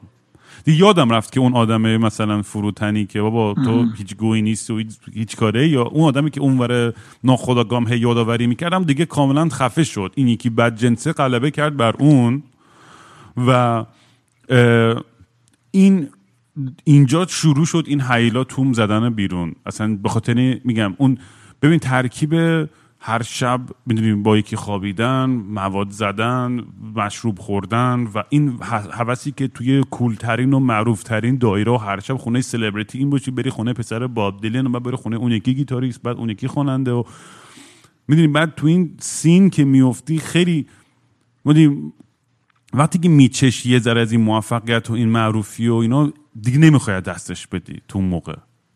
حاضری هر کاری بکنی که اونو دست ندی هنوز یه جوری سعی کنی ریلوونت بمونی. و خب آدم خیلی خودش رو گم می‌کنه. منم کاملا خودم رو گم کردم. و یک شروع کردم تصمیم غلط پشت غلط گرفتم. من اونجا یه ذره دوباره شروع کردم قمار کردم. بازم میگم خیلی کوچیک ده هزار دو هزار دلار. خیلی چیز عجیب غریبی نبود هنوز. چون کم کم داشتم این آدرنالینم. می‌دونی داشت تخلیه می‌شد تو جای دیگه. دنبال یه چیز جدیدی بودن که بهم هیجان بده. می منم متاسفانه نمی‌دونم چرا. برای اینکه احساس کنم که زندم خیلی وقت خودم با توی موقعیت های سختی قرار بدم. نمی‌دونم چرا. تو بخوام الهام بگیرم inspire بشم موزیک بنویسم میگم ما چجور آرتیستی هستی که بچه سوسول پا شدی اومدی اینجا مثلا هیچ گوهی نخوردی. خیلی خودم رو سرزنش می‌کردم. همیشه یه جدالی با خودم داشتم که یعنی یه self destruction ی که از بچگی بوده. خیلی. اصلا, مثلا هیچ اصلا برادرم میگه چی هم چرا اونو چون روان روان شناسی می‌خونه و اینا یعنی psychedelic therapy می‌خونه درست واقعا میگه میگه تو خیلی برام عجیبه این اخلاق self destructive نمی‌دونم چرا این خود تخریبی و در این حدم داشتم. یعنی و دارم هنوز هنوز باش میجنگم که آقا لازم نیستش. با می‌تونی زندگی نرمال و عادی داشته باشی و اینقدر همیشه و don't, don't blame yourself بقول خودتون. حالا من این آره. خیلی جالب نیست. نه این خب این سخت این کار خب همین این سخت این کار که خیلی سال طول کشید اون که خودم ببخشونم. حالا توضیح میدم. من حالا می‌دونی آدم ها اشتباه می‌کنن؟ این اصلا خیلی concept بزرگی ها. من خودم اولین بار therapist م بهم گفت. یعنی با روانپزشک خودم که صحبت می‌کردم منم آدم self destructive ی بودم. یعنی از اونایی که هیچ وقت راضی نمی‌شد تو چرا اینجوری هستی؟ مثلا باید بیشتر بدونی چرا هیچ نشد. من هنوزم فکر کنم هیچ نشدم. یعنی بعضی موقع مثلا توی بخش میرم پرستار صدا می‌کنه آی دکتر ممکنه بر نگرم. یه پنج دقیقه طول می‌کشه که لطفا بابا دکتری تو رو پوش سفید تنته چه اینجا اون روان پزشک رزیدنت روان داری کار می‌کنی. ولی واقعا به من گفتش که تو اشتباهاتی کردی تو زندگی. آدم ها اشتباه می‌کنن. اشتباه کاری که آدم می‌کنه و خودت رو سرزنش نکن. شاید این سه چهار تا جمله که به من گفت باعث شدش که آگاهی بهش پیدا کنم که حالا اشتباه کردم که کردم. و دنبال حالا جبرانش هم نباشم بذارم جای خودش باشه این تکت بذارم بمونه دست نزنم بهش و سعی کنم زندگیم رو ببرم جلو و دیولوپ بکنم و اینها. شما تا اونجایی داستان رو رفتی که در حد هزار دو هزار دلار شروع کردی؟ قمار کردن. آره. و خب تجربیات جدید و بقول ایرانیان مثلا اصطلاحی هست میگن تازه جویی که مثلا امروز با این بخوابم فردا این دراگ امتحان بکنم. خیلی کلابریشن هم داره دیگه. یعنی مثلا همینجوری پشت سر همه. یعنی آره. شما مثلا می‌کنن هم پیدا نمی‌کنی که مواد باش نزنه. توی آمریکا مثلا 100 درصد قماربازای مرضی الکلیستن. یعنی همشون با الکل دارن قماربازی می‌کنن. این اصلا drug و الکل و مثلا یا حتی پژوهش جدید میدیدش چیز میکردش توی آمریکا. یه survey چیز کرده بود طراحی کرده بود که ببینید چند درصد قماربازای آنلاین همزمان باهاش کنابیس مصرف می‌کنن joint می‌زنن و weed می‌زنن اینا. یک آره اصلا توی کازینوی این ور سطل, سطل آشغال چیز دارن از اینایی که میگن سوزناتون این تو بندازین. یعنی توی دستشویی کازینو هم همین دارن safe box. آره safe, box. safe box. من خلاصه میگم ترکیب همه این کارا خب باعث می‌شد که بیشتر و بیشتر دوزم بره بالاتر. یعنی من شروع کردم هم مثلا تو روز coke می‌زدم شبا قرص opiate می‌خورم یا تریاک می‌زدم و مثلا از ترامادول و OxyContin و Percocet و هر چیزی که opiate بود و downer بود.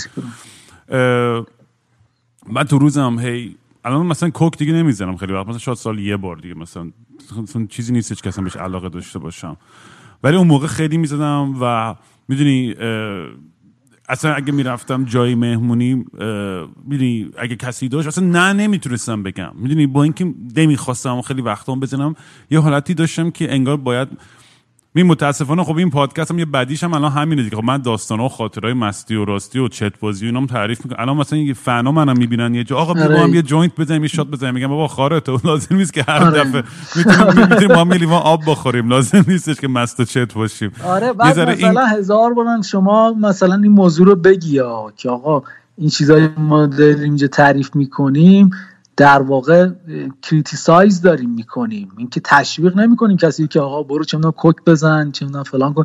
دارم بهت میگم که مثلا تو جوون مثلا 18 19 ساله بدونی. من که توی سن جوونی به شهرت رسیدم و خواننده معروفی بودم و اینها این مواد و چه می‌دونم کوکوین ها منو نهایتا به کجا کشوندش؟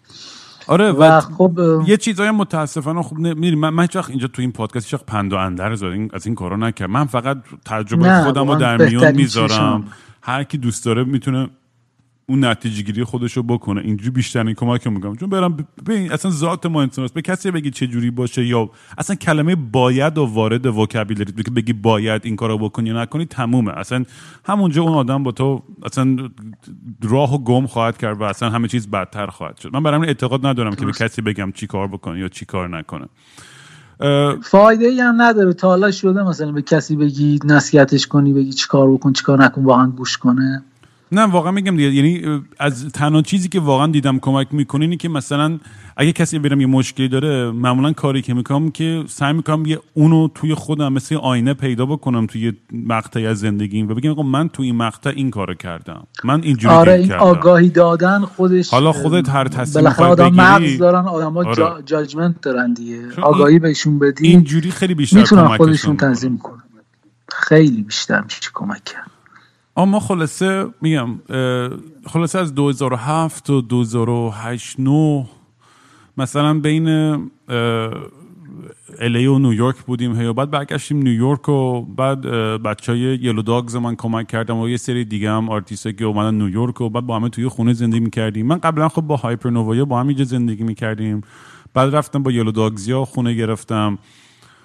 و کلا خوب میگم ببین تا وقتی که مثلا من این چیزی که متوجه شدم در مورد خود من من تا وقتی که دور ورم یک فضای خوب باشه و دوست و رفیقام باشم و اون احساس support من آدمی هم که به شدت اعتیاد دارم به خانواده به کامیونیتی و به اینکه دورورم شلوغ باشه. یعنی تو این پادکست من خیلی گفتم همه می‌دونن. من از تنهایی متنفرم. یعنی من اصلا نمی‌تونم تنهایی رو تحمل کنم. شاید تو جوانی هم اتفاقا دوست ولی الان تو این سن هرچی پیرترم میشم یعنی واقعا دوست دارم همه چیزامو با اشتراک با همه بذارم با هم دیگه یه, یه چیزی رو لذت ببرم. چون تک خوریه واقعا تا حدی حال میده. یعنی دیگه خود آدم دیگه بیزار میشه اصلا از این تک خوریه دیگه به یه جایی می‌رسه میگه خودم با خودم دیگه چیکار بکنم؟ یعنی همینجوری در دیوار نگاه می‌کنی و با قولی میگم ملال دیگه بیشتر از اون تنهایی. و من تا وقتی که تا یه جایی که بتونی آره. آره. تا وقتی که من این ساپورت سیستم دور برم باشه و اگر رفیقای خوب باشه و انرژی خوب باشه و ما داریم زحمت بکشیم و داریم رو به, به جلو داریم حرکت می‌کنیم. من می‌تونم همه اعتیادامو ساپرس کنم. خب؟ یعنی اونو کم کمی داره یاد گرفتم. و ولی از اون ور این بدی این داستان این بود که من خودم رو آماده سازی کرده بودم. یه چیزی که اینو متوجه نشده بودم دیگه. من چون با ریشه داستان حل نکرده بودم من فقط اینو یه جورایی فقط زیر فرش کردمش برای مدتی. و چیزی که متوجه نبودم اینه که یه سری ایونت می‌تونه منو جوری تریگر کنه که یهو شروع کنم دوباره اون تصمیم های بد گرفتن. و میگم خیلی بالا پایین های کوچولو داشتم. ولی این کلا زندگی من بالا پایین یعنی بیشتر آدمای بالا پایین های خیلی کوچیکی دارن ولی من بالا پایین من خیلی عجیب غریب بودن دیگه. این میگم همه داستانی که تعریف چی بوده مثلا؟ تریگرت برای قماربازی چی ببین اون سری که توی نیویورک من یادمه که دنبال اصلا یکی دلیلی که باعث شد برم خونم بگیرم فکر می‌کنم با یلو داگز اون موقع من یادمه که یه جا سر به سر بودم خونه نداشتم یه مدتی و و در زمینم بگم من اون موقع توی بند خب من همه کاره بودم. یعنی من هم منجر بودم هم وکیل بودم هم ایجنت بودم هم فلان تو چیز. یعنی خیلی بار زیادی رو دوش من بود. هم بود مصاحبه رو می‌کردم و فلان. یعنی بچه ها خب تازه داشتن خودشون رو پیدا می‌کردن. از ایران تازه اومدن آمریکا دارن زبان یاد می‌گیرن دارن فرهنگ اینجا آشنا میشن دارن خودشون رو وقف میدن. الان همشون تو نیویورک کارشون درسته و کلی آدمای خفنی هر کی برای خودش. ولی اون موقع اینجوری نبود. می‌دونی؟ من داشتم یه نفری زیر می‌دونی؟ هرچی هم تصمیمی می‌گرفتم بنزی کافی خوب نبود. همیشه توقع بیشتر بود و بچه ها همیشه قور می‌زدن و این فشار خیلی منو اذیت می‌کرد. که با من دارم کون خودم پاره می‌کنم که ما به جای بهتری برسیم. شما هم سعی کنید کمک کنید توی راه خودتون به نوبه خودتون هر جوری که می‌تونید. و می‌دونی خیلی جالب وقتی که بند به هم خورد تازه بچه به خودشون بودن که شد ما الان باید بریم کاری بکنیم. و اون من وقتی که مجبور شدن که به خودشون بیان اون اجباره تا نبود اینا خیلی دنبال راه های مستقل خودشون نبودن. یعنی فقط سوار این موجه بودن تا ببینن کجا میره این موجه.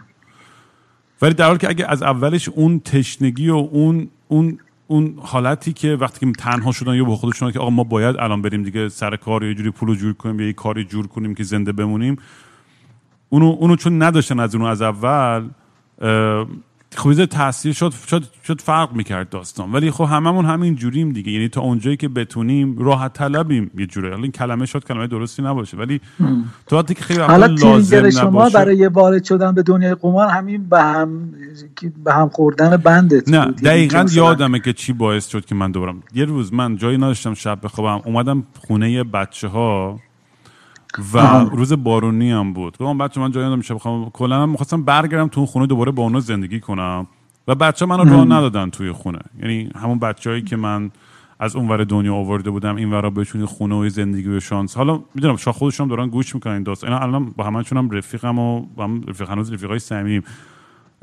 ولی تو اون لحظه اینکه در خونه رو برای من باز نکردن و من موندم توی بارون خیلی قلبمو شکن یعنی از لحاظ فلسفی می‌دونی من اینجوری بودم که دود من این همه کار کردم براتون. می‌دونی؟ و یه شب یه جا نمی‌دید که من بخوابم. و این خیلی قلب منو شکون یعنی از لحاظ فلسفی ها یعنی از لحاظ اینکه احساس اینکه دنیا بهت خیانت کرده. آره. و این اصلا یعنی خیلی من سر این موضوع کردم. و از این حالتی شد که گفتم که به خودم که آقا من برم این کاری می‌کنم که هیچ وقت مثلا مجبور نشم دست درازی بکنم به کسی. می‌دونیم در حالی که من همین الان من همین الان هم بدهی دارم حالا به اینا می‌رسیم. ولی طلبکاری که دارم الان همین الان چهار برابر بدهیمه. چهار برابر بدهی من طلبکارم از دوستام دور دنیا. و اصلا دنبالشون هم نمیرم اصلا تخم هم نیست که پس بدن یا ندن. من می‌خوام یعنی اینم اینم اینم همه بدونن در مورد یعنی کرکتر من خودم من حالا تو نرو دنبالش ولی من الان میگم که بیایم پس بدیم پولای رو. نه بابا بدهکارو نه بابا. اصلا اون اصلا چیزی نیستش که اصلا من اصلا چون می‌دونم بچه ها خیلیشون که اصلا به ریال اصلا نمی‌تونن و اصلا, اصلا امکان نداره و اصلا مهم نیست اصلا. ولی می‌خوام اینو بگم. آره. تو اون موقع من رفتم وارد یه دنیای جدیدی شدم. و چون تو نیویورک کازینو نبود من رفتم یه سری underground poker club پیدا کردم توی محلهایی توی نیویورک. مثل فیلم Rounders اون موقع بود. الان توی حومه‌های نیویورک یه کازینوی دیجیتال توری هستش. یعنی آدم واقعی نیستش فقط slot machine و فلان اینا هستش. اون اون موقع من یه, فیلمی هم بود Rounders نمیاد یا نه؟ ادوارد نورتن ندیدم و جان مالکوویچ و اینا. داستان این poker رو underground منم خیلی مثلا اون فیلم دیده بودم و میگم منم که کلا آدم کله خری بودم و نترسی بودم. رفتم توی یه سری poker club های زیرزمینی تو نیویورک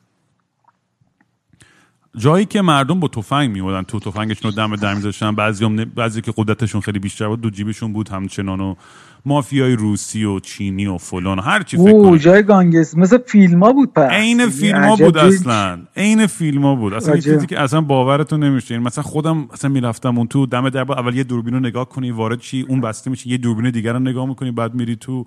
من اصلا به خودم میادم که دود what the fuck are you doing اصلا اصلا خودم باورم نمی‌شد که توی همچین جایی ها قرار گرفتم.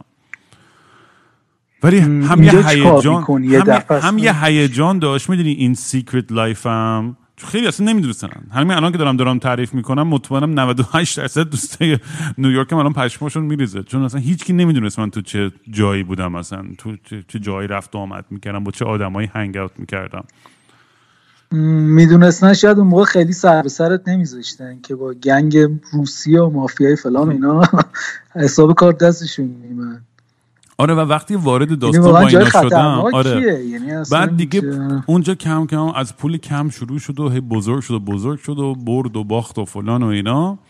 تا یه وقتی که یه بار باختم و اونجا چون کردیت هم خیلی خوب بود برای که یه سال اونجا بودم مثلا به هم یه مقدار پول دادن آقا بیا این پول ولی قرض. دقیقا مثل این فیلم های مافیایی. آره. و این اولین بار بود که فکر می‌کنم یه قرض بزرگی گرفتم و اینا. یعنی قبلش مثلا خوشا در 500 دلار مثلا بس کسی قرض گرفته بودم و اینا. ولی دیگه پول خیلی گنده تری بود و و از یه آدم مافیایی در از قرض کردم. آدم خطر دست پیش لون شارک دیگه.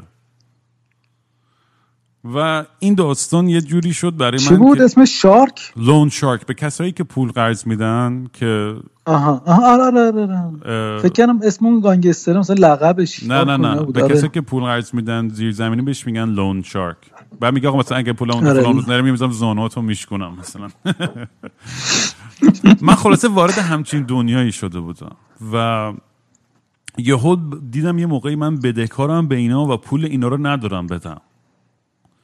و ریده بودم تو خودم. و چند سال نیویورک نیومدم تا آخرش پول اینا رو با یه درصد خیلی زیادی پس دادم. عجب. هنوز اون محله هم میترسم برم. راستش هر از گاهی که میرم نیویورک. البته خیلی فرق خیلی سال پیش بود این داستانی. اصلا ده سال پیش بود. کجاست هارلمه چیه و محل خلاف دیگه نمیگم محلش کجاست و اینا که اصلا نه نه. ولی نه یه جایی که تو نمی‌دونم حالا مهم نیستش کجا. ولی. ولی اون وارد اون دنیا که شدم خودم هم ترسیدم الان. وارد اون دنیا که. شدم اصلا خودم یعنی اون اصلا دیگه می‌دونی پول کم کم برای من بیمعنی داشت می‌شد من دیگه با ترکیبی از drugs و سکس و هیجان و آدرنالین خودم رو اصلا داشتم گم می‌کردم و برای اینکه در اصل میگم همون بحث اولی کردیم که معنی اعتیاد چیه و یه craving یه نیازه برای اینکه یه درد لحظه رو حل کنی و یه لحظه یه لذتی ببری و بعد فراموش کنی. من دیگه کم کم از لحاظ فلسفی و از لحاظ روحی اینقدر افسرده بودم و انقدر احساس پوچی و تو خالی می‌کردم چون همه چیم همه پروژام شکست خورده بود. اصلا دیگه نمی‌دونستم با خودم چیکار کنم. بند رو به خراب شدن داشت می‌شد می‌دونی؟ بچه یلو داگز هم تو خونه که با هم دیگه بودیم اونجا هم دیگه اون خونه هم دیگه معلوم بود که آخراش بود و من اون وسط مسط ها که یهو عاشق شدم پاشم رفتم تورنتو. عاشق دختری دو تورنتو شدم. اصلا با اون موف کردم رفتم لندن که بعدش هم این داستانای برای یلو داگز اتفاق افتاد و دیگه کلا خیلی اصلا اونم یعنی می‌دونی که بالاخره بچه وقتی که مردن و اینا اصلا همه اون خیلی داغون شدیم. همه این چیزا می‌دونی تراژدی. تراژدی بود که اصلا یعنی خیلی وقتی به خصوص تراژدی که اصلا نیازی نبود بشه می‌دونی بیشتر درد می‌گیره واقعا. و حالا این یه بخش. بعد من, من من عاشق شدم. من میگم خودم رو همیشه توی عشق یه جوری دوباره هم پیدا می‌کنم. میگم اگه support داشته باشم دوستای خوب دور برم باشه partner خوب دور برم باشه خیلی سریع دوباره خودم رو جمع می‌کنم. خلاصه من دوباره یکی دو سال OK بودم و تو وقتی که پا شدیم رفتیم لندن و اون موقع هم خب lifestyle م من سویچ کرده بودم شکم فارسی خوندن موزیک و مثلا چند سالی بود مثلا قم... چند سال مثلا یه سال خوردی بود قمار نکرده بودم و باز خوب بودم و ولی خب اون lifestyle ی که می‌خواستم داشته باشم با دوست دخترم و پولشو نداشتم. اونم آدمی بود که خب بالاخره یه ذره طبقه بالاتری بود از جامعه و می‌دونی منم همیشه احساس کمبودی می‌کردم که می‌گفتم بابا اونم خاطر این عدم چی میگن؟ چی میگن؟ تو اون لحظه self-esteem self-esteem و آره اعتماد به نفس اون موقع خیلی پایین بود. چون احساس می‌کردم این رابطه و این آدم آخرین نقطه برای خودم اینجوری تعریف کرده بودم که این رابطه و این آدم آخرین شانس من برای اینه که خودم دوباره جمع کنم پیدا کنم. این متاسفانه خب خیلی بار سنگینی بخوای رو دوش هر کسی بذاری یا هر توی هر چیزی تعریف کنی. این نامردی هستن می‌دونی؟ یعنی نمی‌خوام اون آدمو بهانه. کنم یا بگم تقصیر اون آدم یه نیازای فلانی داشت من خواستم پوز بدم جلوش و فلان. این بیشتر به به خود من برمیگرد و کمبودای خود من تو اون موقع. و چیزایی که تو سر خود من میگذشت. و خب از لحاظ موزیک و اینا خب موزیک داشت خیلی موزیکای فارسی خب خیلی داشت معروف می‌شد ولی بازم درآمدی نداشتم پولی نداشتم که در بیارم. بعد اینجوری تو لندن فقیر بودم و اصلا نمی‌دونستم با خودم چی کار کنم. مثلا آخرین صد پوندم و رفتم کازینو. خیلی وقت بود نرفته بودم و اینا. من خیلی هم. ببین من می‌فهمم خیلی حس گندیه. اینکه شما معروف باشی آهنگات همه گوش بکنن حتی مثلا تو ماشین ملت بشنوی که دارن آهنگای تو رو گوش می‌کنن و یه قرون واقعا پول در نیاری ازش. یعنی مشکلی که خیلی از موزیسین ها و خیلی از آره بابای منم مثلا خب ما. مثلا خب یه خونه داشتیم و یه ویلا تهران ولی مثلا بابام درآمدش استاد دانشگاه مایی مثلا دلاری دو-. بابام دو میلیون تومن مایی در میورد استاد دانشگاه. پولی در نمیورد آره دیگه همینو گفتم اول صحبت دیگه. یعنی شما چی بودید؟ مثلا ام، چی میگن؟ خانواده متمولی بودید از قدیم از زمان شاه اینا. ولی خب مید کلاس بودیم به هر تقدیر پدر استاد دانشگاه بود و مثلا یه حقوق کارمندی و معلمی نهایتا. یعنی چیزی نیستش که طرف بتونه دلاری واقعا بچهش ساپورت بکنه و اینا. آره و می‌دونی منم خب از میگم ترکیب تمام کارهایی تو زندگی می‌کردم از ادونچرهایی که سفر و یونان و آمریکای جنوبی و مرکزی و فلان و چیچی و همیشه کل خر بودم. و برای همینه مثلا هر چقدر من ولی میخوردم زمین همیشه این چیز غریب یه جوری سعی می‌کردم خودم رو دوباره جمع کنم پیدا کنم. یعنی حاضر نبودم شکست بخورم. یعنی همیشه میگم ویپاسانا رفتم مدیتیشن رفتم یه موقع دوباره آروم شدم ذره- می‌دونی بدیه من چیزی که فهمیدم که یعنی یعنی تنها انتقاد من از مدیتیشن از این retreat ها یا حتی psychedelic و خیلی از این program هایی که هستش خیلی چیزای خوبشون خیلی بیشتر و بهتره. ولی یه شرط گنده ای داره. اینا موقعی مؤثرترن و کار می‌کنن هم psychedelic هم مدیتیشن که دو وقتی که اون practice و یعنی practice meditation و اون lifestyle healthy تری که تو psychedelic بهش آگاه میشی یا هرچی رو تو apply کنی به زندگیت.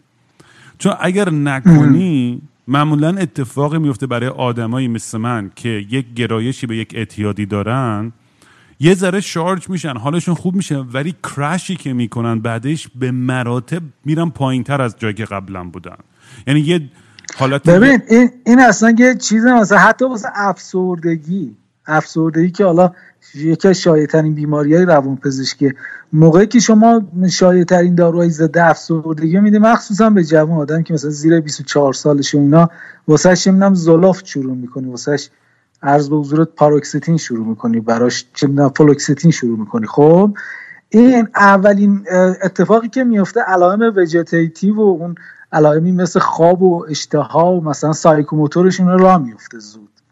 می‌دونی چی میگم؟ یعنی شما با دارو داری تقویتش می‌کنی. علائم فیزیولوژیکی که به علت افسردگی ایجاد شده رو درمان می‌کنی.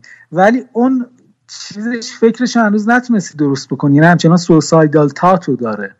یعنی یا آدمی که افتاده بود انرژی نداشت از جاش تکون بخوره شما تو اوایل درمان راش انداختی خب؟ ولی سوسایدال همچنان و ممکنه روی این داروها خودش رو بکشه. یعنی همچنان میگن که داروهای ضد افسردگی مخصوصا تو جوونها تو شروع درمان ریسک خودکشی بالاتر می‌بره و با احتیاط بیشتری باید تجویز بشه.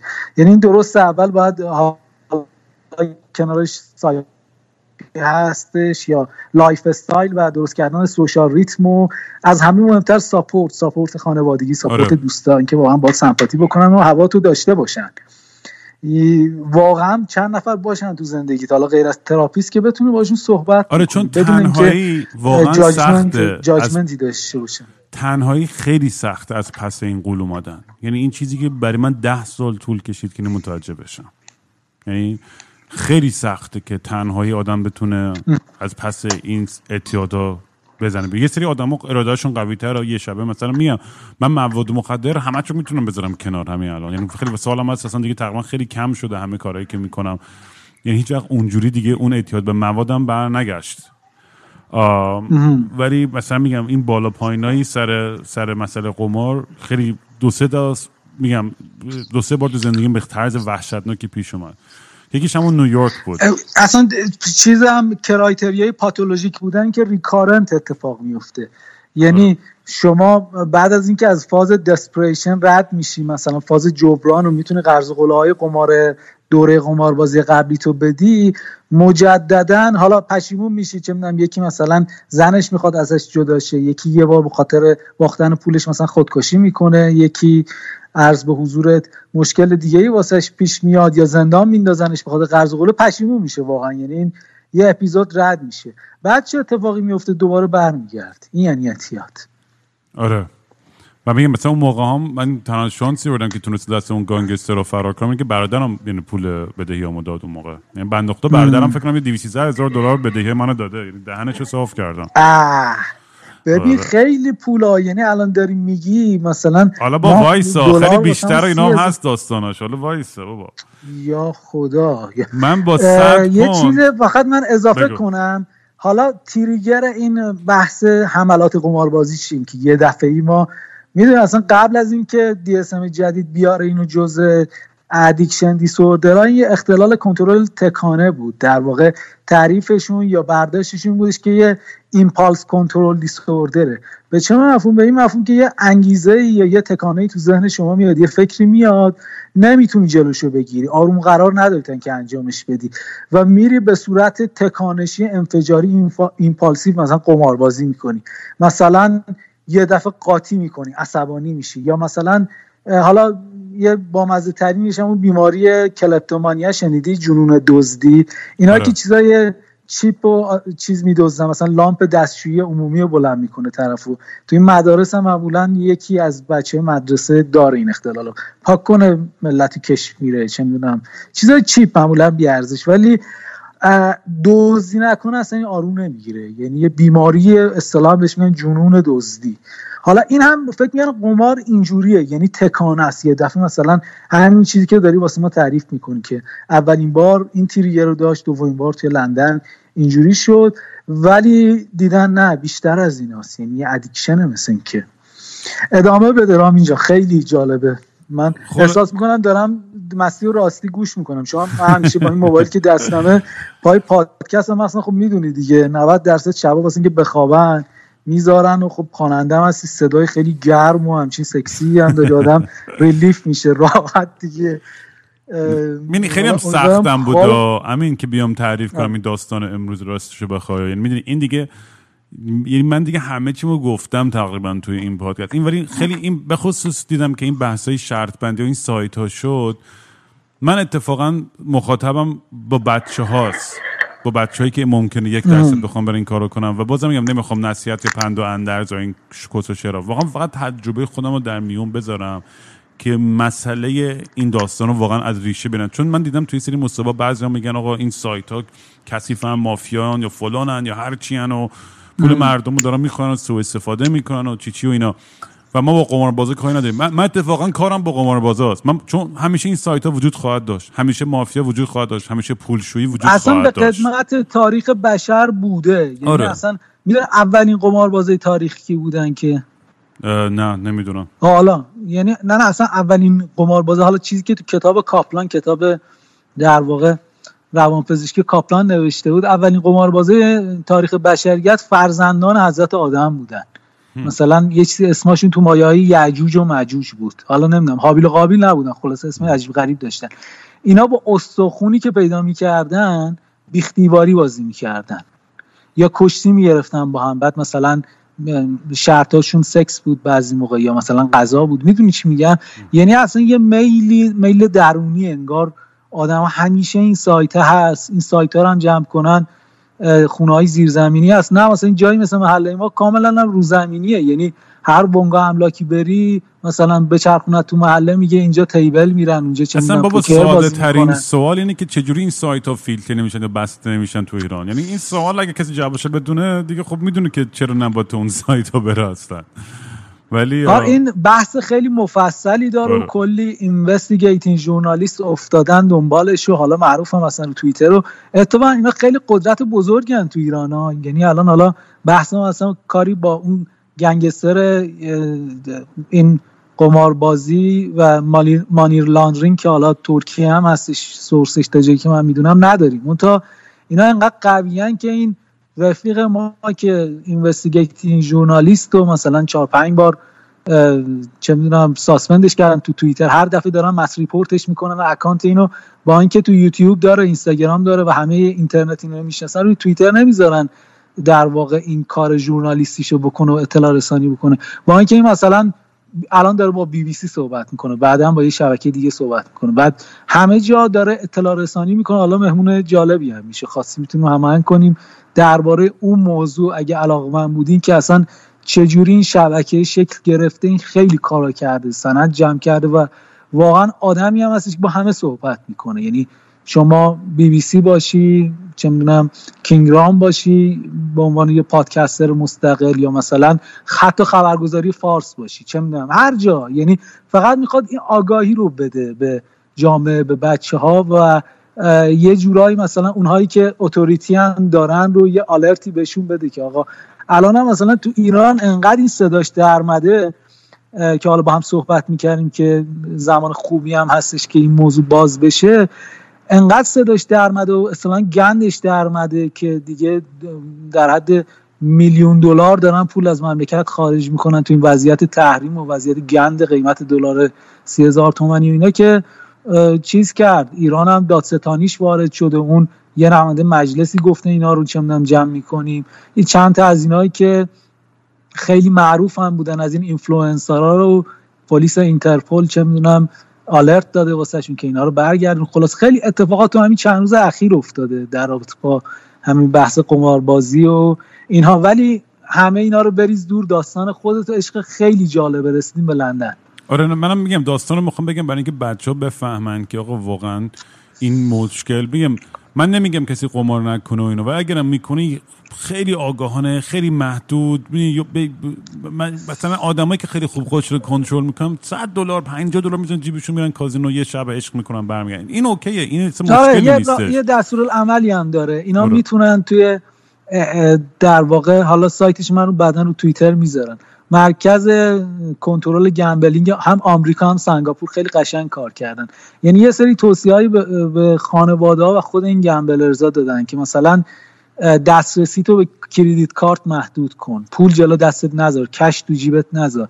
می‌دونی؟ راه ها رو مثلا الان با هم صحبت کردیم. خب من مثلا خیلی دفعه چیزای عجیبی شنیدم و سریع از اتاقم خارج شدم اومدم بالکن دارم سیگار می‌کشم. این چی میگم؟ یعنی قشنگ یه تیرگری شد واسه من. در صورت که ما الان مثلا یه ساعت و نیم یه ساعت اینو صحبت می‌کردیم من که سیگار رو با سیگار روشن می‌کنم اصلا یادم نبود که مثلا سیگارم نکشیدم فلان نکردم و اینا. اینجا دستم نبود که بخوام کاری بکنم. بحث اینه که خب این یه چیز مهمم اینه که بحثات قماربازی خیلی مهم خیلی خیلی تاثیر داره تو قمارباز کردن ملت. مثلا اینکه به سمت بیماری ببرشون. این شیوعش در حد دو سه درصد تو دنیا. یعنی general population دنیا حالا نمی‌دونم 6 7 میلیارد جمعیت دیگه. سه درصدش نمی‌دونم حالا چند صد میلیون میشه خب؟ ولی اگه توی شهری یا حالا مثلا یک جای پلتفرم اینترنتی واسه قماربازی بیاد یه دفعه این تعداد دو برابر میشه. یعنی مثلا میگم نیویورک که میگه ممنوعه تعداد مثلا قماربازی که داره بالا لاس وگاس که معروفه. با مثلا فلان ایالتی که توش آزاده خیلی فرق می‌کنه. اصلا برای همین توی آمریکای شمالی نمی‌ذارن توی خود شهر کازینو بزنن. همشون خارج از شهرن. بخاطر می‌دونن که عواقبی که برای مسائلی که داره برای مردم چقدر وحشتناکه و تا اونجایی که می‌تونن وحشتناک واسه جامعه واسه مردم بله. آره، برای همین توی داخل شهر اجازه نمیدن تو خیلی از شهرها. آقا خلاصه ما آقا رسیدیم به صد پوند آخرمون تو لندن و توی کازینو. دو صبح سه صبح مست و نشه و اعصابم خورد و کسان چه گویی دارم با زندگی می‌خوام بندم که دیگه شکست خورد. هایپینووا تموم شد. نمی‌دونم دیگه زندگی می‌خوام برگردم ایران چه گویی بخورم. الان اینجا با دوست دخترم می‌دونی؟ من اصلا مثلا من مثلا اصلا چرا اینجا مثلا چه گویی دارم می‌خورم اینجا؟ نه درآمدی دارم نه, نه گویی هستم و حالا این همه آدم دارم واسه موزیکمو گوش می‌کنن. اما همه پولام باختم تا ده پوند آخر رسید. من تا حالا بازی رولت هم نکرده بودم بازی رولتو. ببین اصلا برد داشتی میون کلامت. از زمانی که تو آمریکا اولین بارا شروع کردی برد بزرگ که تشویق بکنه بیشتر بری به سمتش. مثلا یه رینفورسمنتی بده بندازتت مثلا نه همین الان می‌رسیم شده مثلا؟ بردم خیلی معمولی بود برد بزرگ. آقا این ده پوندم و گذاشتم روی عدد 13 بلک رولت اونم راه برم بیرون برم بیام کنه لقش برم خونه. یارو صدام زد که آقا بردی رو 13 افتاد. که برگرد. پشما خب. این این فیلم های تخمی چیز این ده دلار شد خب 36 برابر میشه رولت دیگه. شد 360 پوند. شاید هم اصلا تعمدی تو اینا باشه می‌دونی که. یعنی مثلا دست اول و چون خیلی تجربه حالا آره اصلا عجیب غریب همیشه میگن دیگه دست اول تا که ببری میگن بدترین اتفاق برات. تو قمارباز دیگه وحشتناکی میشی. وقتی توی بازی جدید چیزی بابا برد این رفیق ما داریم که خیلی دنیا دیده است حاج آقایی هم هستن سالی داره. با هم اخیرا صحبت می‌کردیم بحث همین چیزا بود. از اوناست که مثلا خانواده مذهبی هم خودش هم همینطور میگه من رفته بودم لاس وگاس و واسه کریاسیتی یعنی کنجکاوی برم ببینم چه خبره می‌گفت رفتم انقدر اون یارو چی میگن؟ گمبل هاست میگن بشه حالا اون کسی که مسئول این میزاست تشویقم کرد. گفتم آقا من بلد نیستم مثلا من چه می‌دونم یاد میدم به خلاصه یاد داده فلان و باخت یه دست بهم. یعنی اصلا اون میزی که نشسته بودم می‌گفت من این رو می‌دیدم. مثلا پول کم و مثلا 50 دلار 100 دلار باختم و می‌گفت منم سریع احساس گناه و پول رو سری خودم از بازی کشیدم بیرون. به قول خودش هم مثلا اینا یه اعتقاداتی دارن دیگه. این پول حروم و اینا رد مظلمه باید بشه. مثلا به قولی تیپ داده بودش به چه راننده و اون شوفر و هتل کارسون هتل و اینها. خلاصه اینکه این کارو می‌کنه. بعد 360 دلار تو چیکار کردی؟ اونو کردم 20 هزار پوند. پوند. اوه. یعنی ده پوند و من به 20 هزار پوند توی شب رسوندم تو این بازی رولت. یعنی می‌خوام بگم یعنی فکر کن از خیلی ها من نمی‌دونم خیلی ها تونستن این کارو بکن یا نه. لازم من خیلی بدن بیشترم میشه. من اینو 20 هزار پوند کردم گفتم باورم نمی‌شد که اونقدر بردم توی شب. اون کلی تحویلم گرفتن از کازینو و فلان و چیچی و اینا. تو همون یه شب اول. دیگه اونجا من دیگه رو میگم دیگه واقعا از اون روز هر روز می که یه اومدم دفعه شد 20 هزار پوند چی بود؟ رامین اینو به من شفافتر بگو. ببین نشستم اونجا؟ یارو هیچ وقت نمی‌دونم. یارو کروپیه کچلم بود. چون بازی رو من توضیح دادن که آقا من گفتم رولت بازی نگم گفت مثلا این فرنچ بتس بت میگن این وازن اورفن این تیر اینجوری بازی احتمالات اینه بعضی اینجوری بازی کن بعضی اونجوری. بعد هی شروع کردم بازی کردن و خب خیلی شانس آوردم. و هی بردم و هی بردم و هی بردم و منم دیدم رو دورم گفتم بریم تا کجا می‌تونم برم.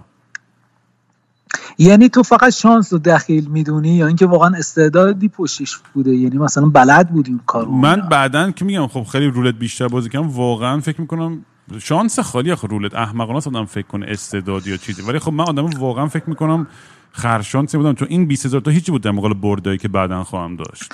می‌دونی این آقا آدم رو می‌بره به سمت کانسپیرسی تئوری که مثلا اینا واقعا یه داستانی یه مثلا برنامه ای دادن به اون دستگاهشون به اون رولت و اینا که نه بابا نمیشه. خود من آدمه داره میچرخونه. دستگاه نمیشه؟ نیستش. اصلا کاملا رندومه. آها آها.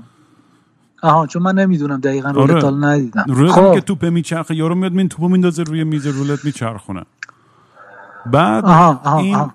دیدم فیلم. من یادم باشه. رفت یک دوستام حالا اسمشو نمیرم یادش رفتم خونهش پولا رو ریختیم رو تخت و شروع کردیم خندیدن و اینا. اون تنها کسی بود که توی مثل این فیلم ها که پولو میریزه رو آره سرش بعد منم حالا این وسط دوست دختر دارم. اینا دیوونا اینا من به اعتمادات میشنوه. الان فوش خال مادر به می‌کشه. ولی دیگه مسئول من مثلا با پولا می‌رفتم هتل مثلا گرون می‌گرفتم. یه مش دختر سکس ورکر می آوردم برای خودم عشق و حال می‌کردم هر شب و چون خیلی رابطه هم داشت خراب می‌شد و اصلا خودم اصلا میگم از همه چی اعصابم خورد شد. یهو من با این دیوونه بازی ها شروع کردم با خودم دوباره اون هیجان و آدرنالین و دوپامین و سروتونین رو دوباره تزریق کردن یهو یه پول زیادی هم دستم بود چقدر هم یه دفعه حس خوبی با آدم میده. یعنی آره یه. دفعه انگار مثلا به زندگی اصلا, برگشتی اصلا من به اون دیگه نمی‌گفتم خودم هر روز رفتم گرونترین رستوران ها و فلان و میشستم برای خودم بعدش میگم آخر شب می‌رفتم. مثلا چون چون با هم زندگی نمی‌کردم. یه دوریجه دیگه من زندگی می‌کردم و من هر شب دیگه اصلا قشنگ هتل پنج ستاره از این هتل به اون هتل و دیگه کم کم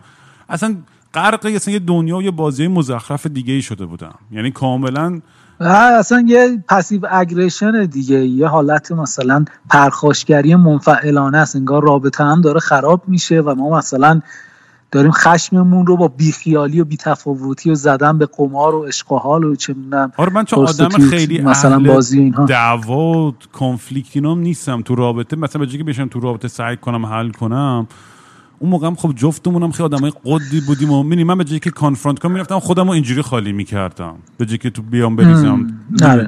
ولی خب خطش نمی‌خواستیم مواجه پیدا کنیم باش ولی. خطش مواجه می‌شدیم و رابطه اصلا داشت چیز می‌شد دیگه اصلا داشت به گام می‌رفت در هر صورت و من, هر... من این رابطه برای من یه سمبولی شد دیگه اصلا واقعا هم همدیگه رو دیگه اصلا دوست نداشتیم مثلا اون آخراش. ولی برای من یه حالتی بود که من باید این رابطه رو نگه دارم چون اگه از دست بدم دیگه چی دارم؟ دیگه هیچی ندارم قشنگ تو زندگیم. یعنی این حالت دسپریشنی که تون بود اه،. اه، اصلا می‌دونم بحث سکس و بحث آدم و ایناش هم نه فقط بحث اون رابطه اون کانکشنه بود. احساس می‌کردم چون هیچ کسی دیگه رو ندارم توی دنیا. انقدرم خجالت میکشتم از رفتارم انقدر شرم داشتم. جرئت نمی‌کردم که به مامان بابام اینم زنگ بزنم ایران یا با دوستای دیگم میگم الان من مطمئنم خیلی که دارن اینو گوش می‌کنن. اولین اصلا ببین این اولین باره که دارن خیلی خیلی. مهمه یعنی این پنهانکاری حتی مثلا بعد از این همه سال احساس شرم و گیلت خیلی زیادی ایجاد میشه تو قماربازا و خب انقدرم آدم موقعی که می‌خواد پنهان کاری بکنه منیپولیت می‌کنه دیگران رو. یعنی مثلا تا آخرین جایی که می‌تونه آدم توجیه می‌کنه هم خودش و مثلا هم دیگران. مثلا طرف خانواده داره زن و بچه داره. تا آخرین لحظه دروغ میگه که این پولا چی شد و مثلا از کجا اومد یا کجا رفت. می‌دونی چی میگم؟ یعنی این اصلا جزء کرایتریای تشخیصیه. اینکه مثلا طرف به صورت پاتولوژیک دروغ میگه یا پنهانکاری می‌کنه که این شرمی که بر shame ی که ایجاد شده بر اساس حالا فعالیت قماربازانش رو پنهان بکنه. میفرمودید. آره و من خیلی هم دیگه. آدمی که برای اینکه این lifestyle به هیچ رو نمی‌کردم به کسی. هیچ جلوی کسی نمی‌رفتم مثلا پولا رو خرج کنم یا نشون بدم یا چیزی گرونی بخرم. بیشتر میام خرج هتل و نمی‌دونم بگم sex worker و اینجور چیزا فقط خیلی هیچ کی اصلا خبر نداشت. چون خب معلوم بود که من این پول کجا گیرم اومده مثلا. خب من کاره که آنستی بعد نکردم بعد 20 هزار پونده باز بیشتر شد. تا 100 هزار پوند رسوندمش. اه بعد همه رو باختم. چرا پس الان ما داریم با هم صحبت می‌کنیم؟ کاش اون موقع با هم من خلاصه سر داریم همه رو باختم. بعدشم دیگه من برگشتم کانادا. طول کشید رامین؟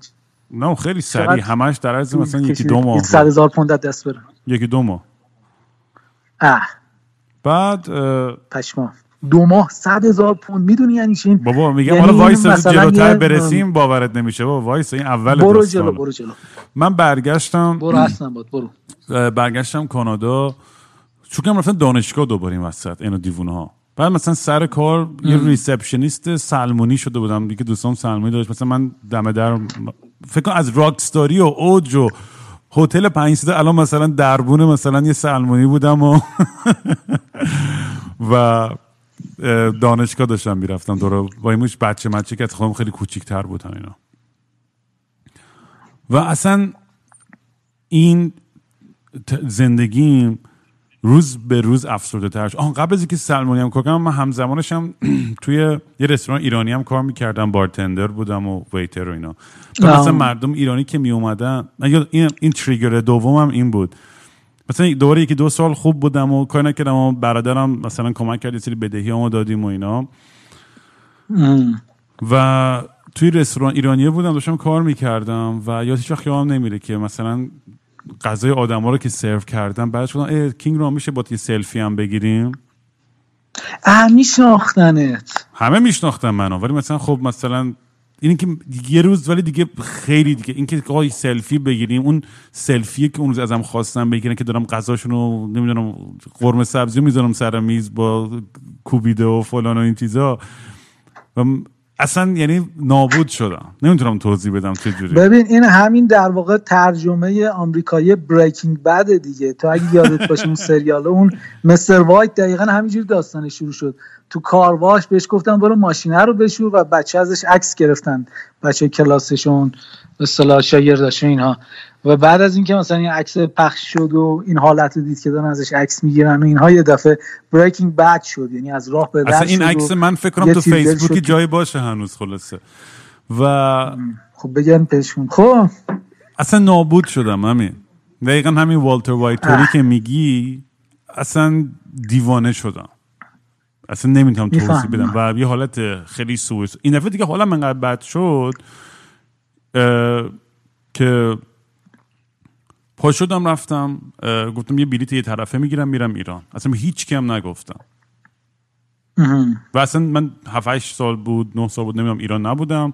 و همه گفتن تو رو می‌گیرن کلی کارهای سیاسی کرده و موزیک سیاسی خودم جلوی یو ان تظاهرات و جنبش سبز و فلان و هر چی بگه دهنم در اومده بود گفته بودم. و اصلا تخم نبود که من حتی بگیرم. اصلا برام مهم نبود. یعنی دیگه به اینجا رسیده بودم. چون دیگه می‌دونستم اگه بمونم اونور خودمو خواهم کشت. چه کار خطرناکی خواهم کرد.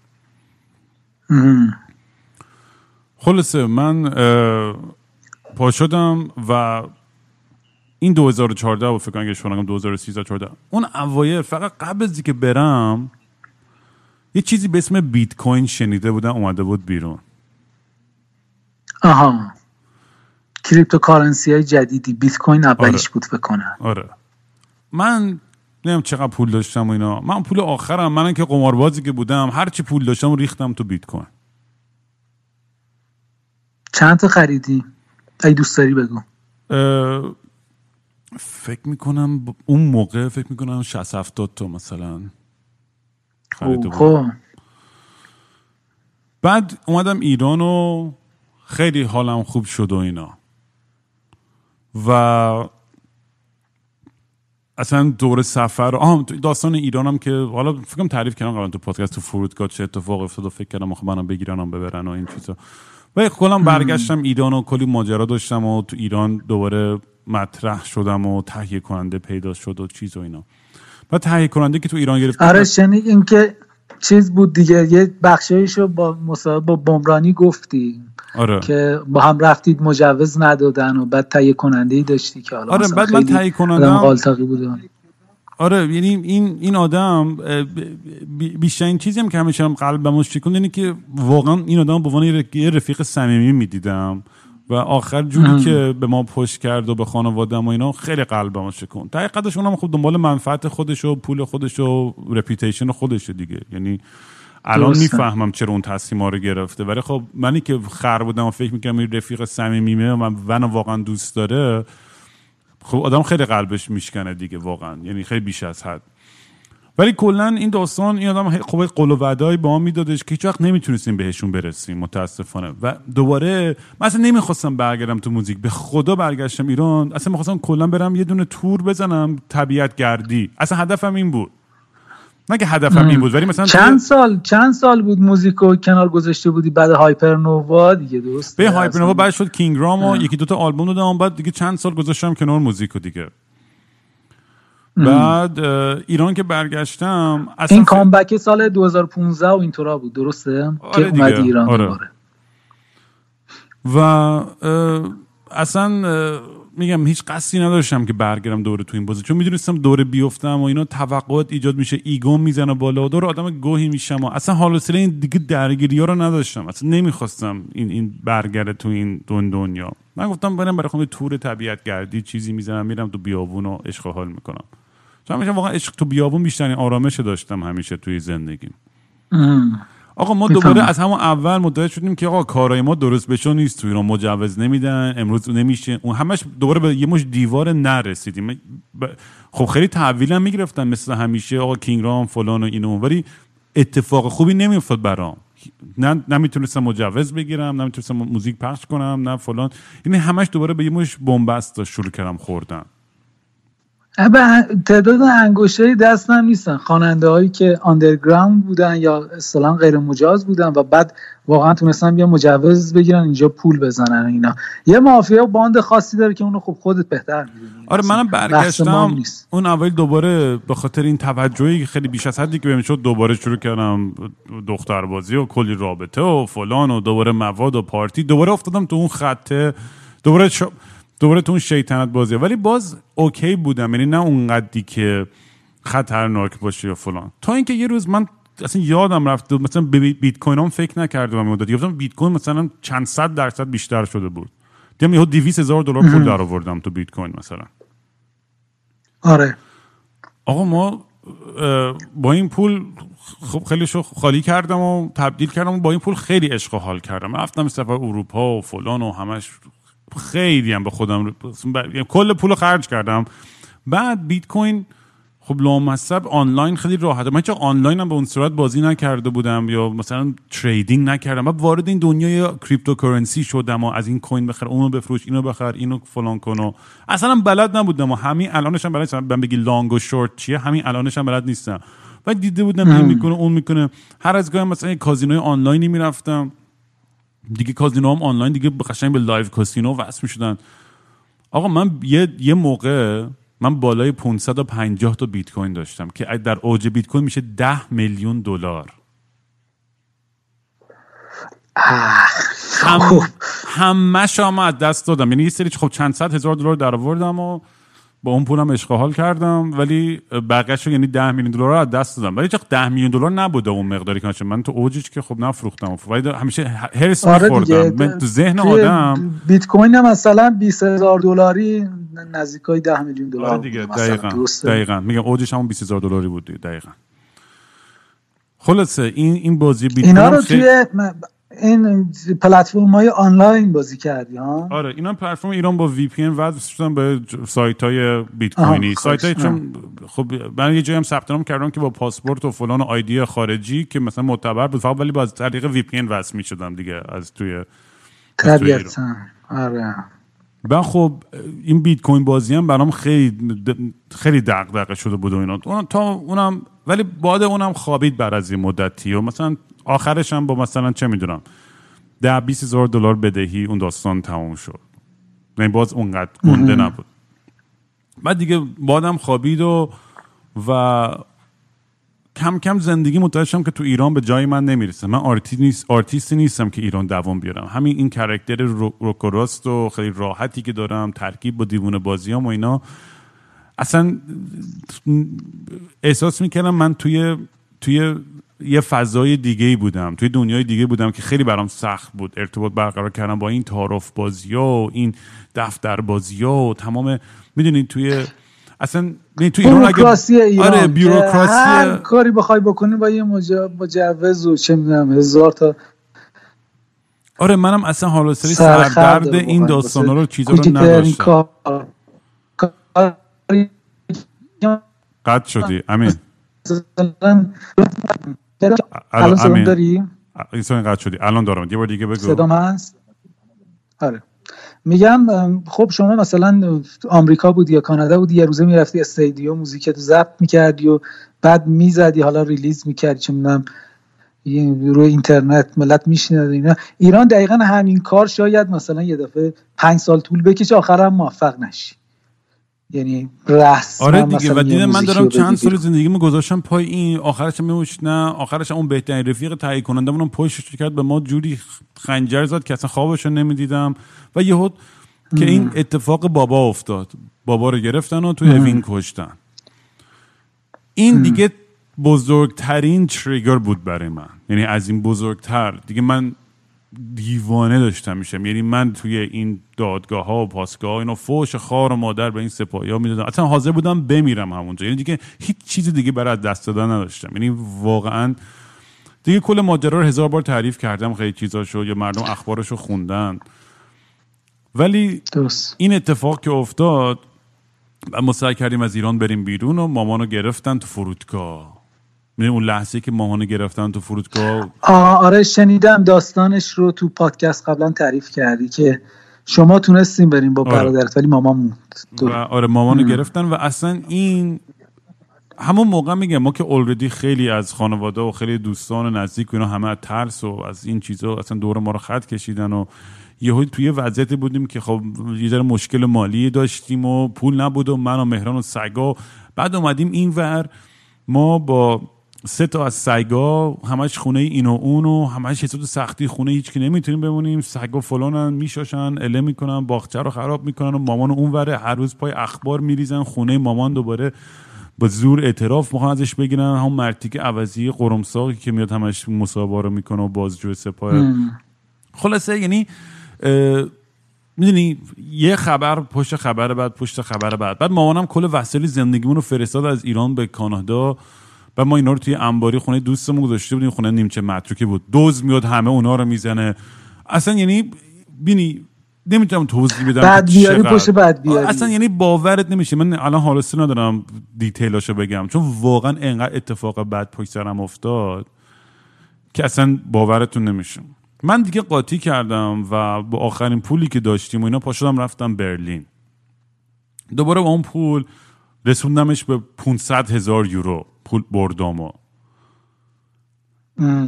و من خونه که دوستان بودم اصلا اونم بنده خودم نمی‌دونست من در چه حد اصلا تو چه دنیایی دارم چی کار می‌کنم اینا.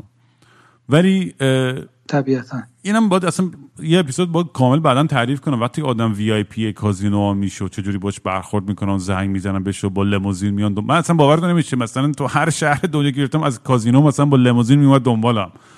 یعنی اینا چون می‌دونن چرا باورم میشه؟ این اصلا اینا بهشون میگن های رولر دیگه. کسی که مثلا می‌دونن خرج زیاد می‌کنن این ماهی بزرگ دیگه این تومه بزرگ قشنگ. اینا سرویس بله، میدن بله. هتل مجانی میدن کیف میدن. فلان هر جور سرویسی که فکر کنی که برگرده این آدم دوباره توی کازینو. بعد من اون پول رو دست رو بدم 500 هزار تو رو می‌خواستم بکنم دو میلیون یورو. چون گفتم من باید این پول رو در بیارم که برای مامانم یه خونه بخرم. چون چی پول نشیم چون خونه ها و سندهای زمین های ایرانم گرفته بودن. من مش اینجوری ترسم بود که آقا اینا رو اگه به دست نیاریم الان ما هیچ گویی نمی‌تونیم بخوریم. من باید یه جوری در حالی که اینا توجیه و بهانه بود. من افسرده بودم سویسایدل بودم و فقط و فقط یک راه فرار می‌خواستم و میترسیدم خودم بکشم. چند دفعه سعی کرده بودم با قرص و اینا نتونستم. جوعتش رو نداشتم واقعیتش. و این تنها جوری بود که می‌تونستم خودم رو تخریب کنم. و که برای اینکه حضور نداشته باشم چون شدت درد بابا و مامان و خونه و سگا و اینکه هیچ کس رو هیچ چیزی نداشتیم که اصلا با ما حتی دوستای خودمون زنگ نمی‌زنن با ما درد و دل کنن یا کمک کنن از لحاظ احساسی و عاطفی. هیچ ساپورتی نداشتم. صفر.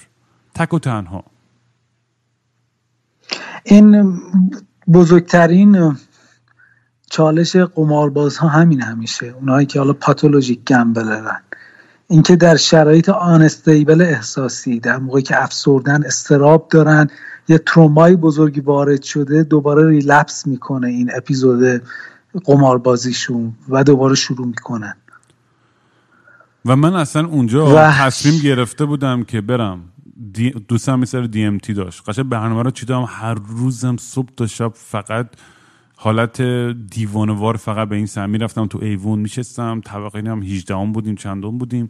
هی پایین نگاه گفتم آقا من این دی ام تی رو می‌کشم. چون وقتی می‌کشی همون 20 ثانیه بعد میری توی کهکشان دیگه. بعدش هم خودم پرت می‌کنم اینجا بله. پایین. همیشه یه دو صحنه نمی‌دونم فیلم یه فیلم بود که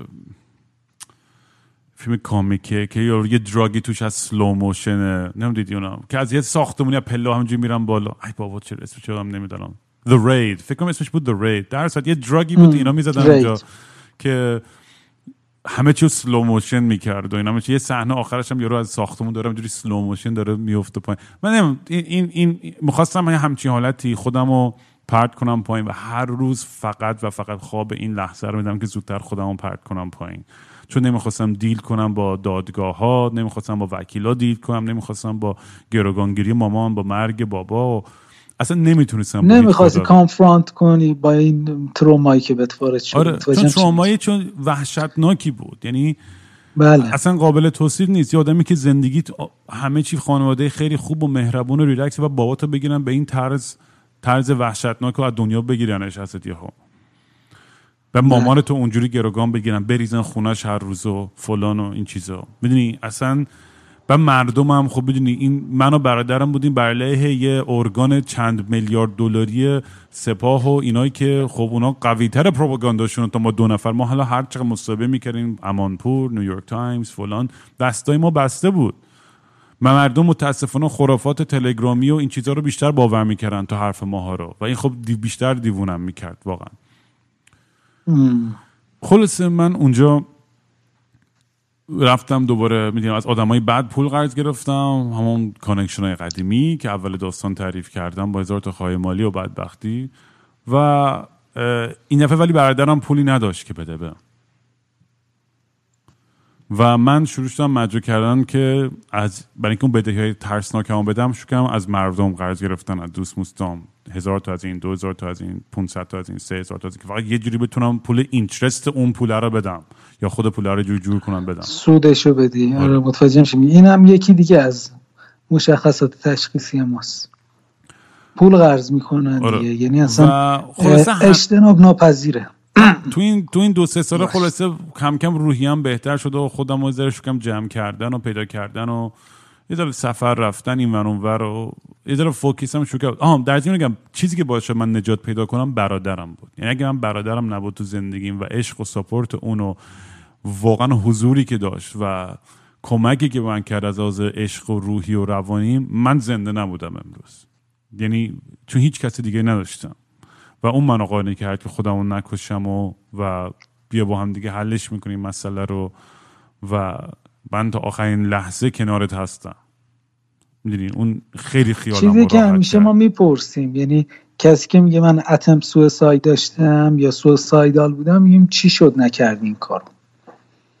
این نشون میده واقعا نقش خیلی بزرگ خانواده. اینکه supportive بودن چقدر واقعا مهمه. کاری که الان خودت داری می‌کنی واسه خیلی از بچه ها تو همین Discord ی که دارید پادکست هایی که می‌ذاری انرژی که داری به جامعه میدی حالا و افرادی که مخاطبتن دوستاتن حتی مثلا افرادی که تروماهای خیلی بزرگ بهشون وارد شده اینا الان دارن میان با تو صحبت می‌کنن.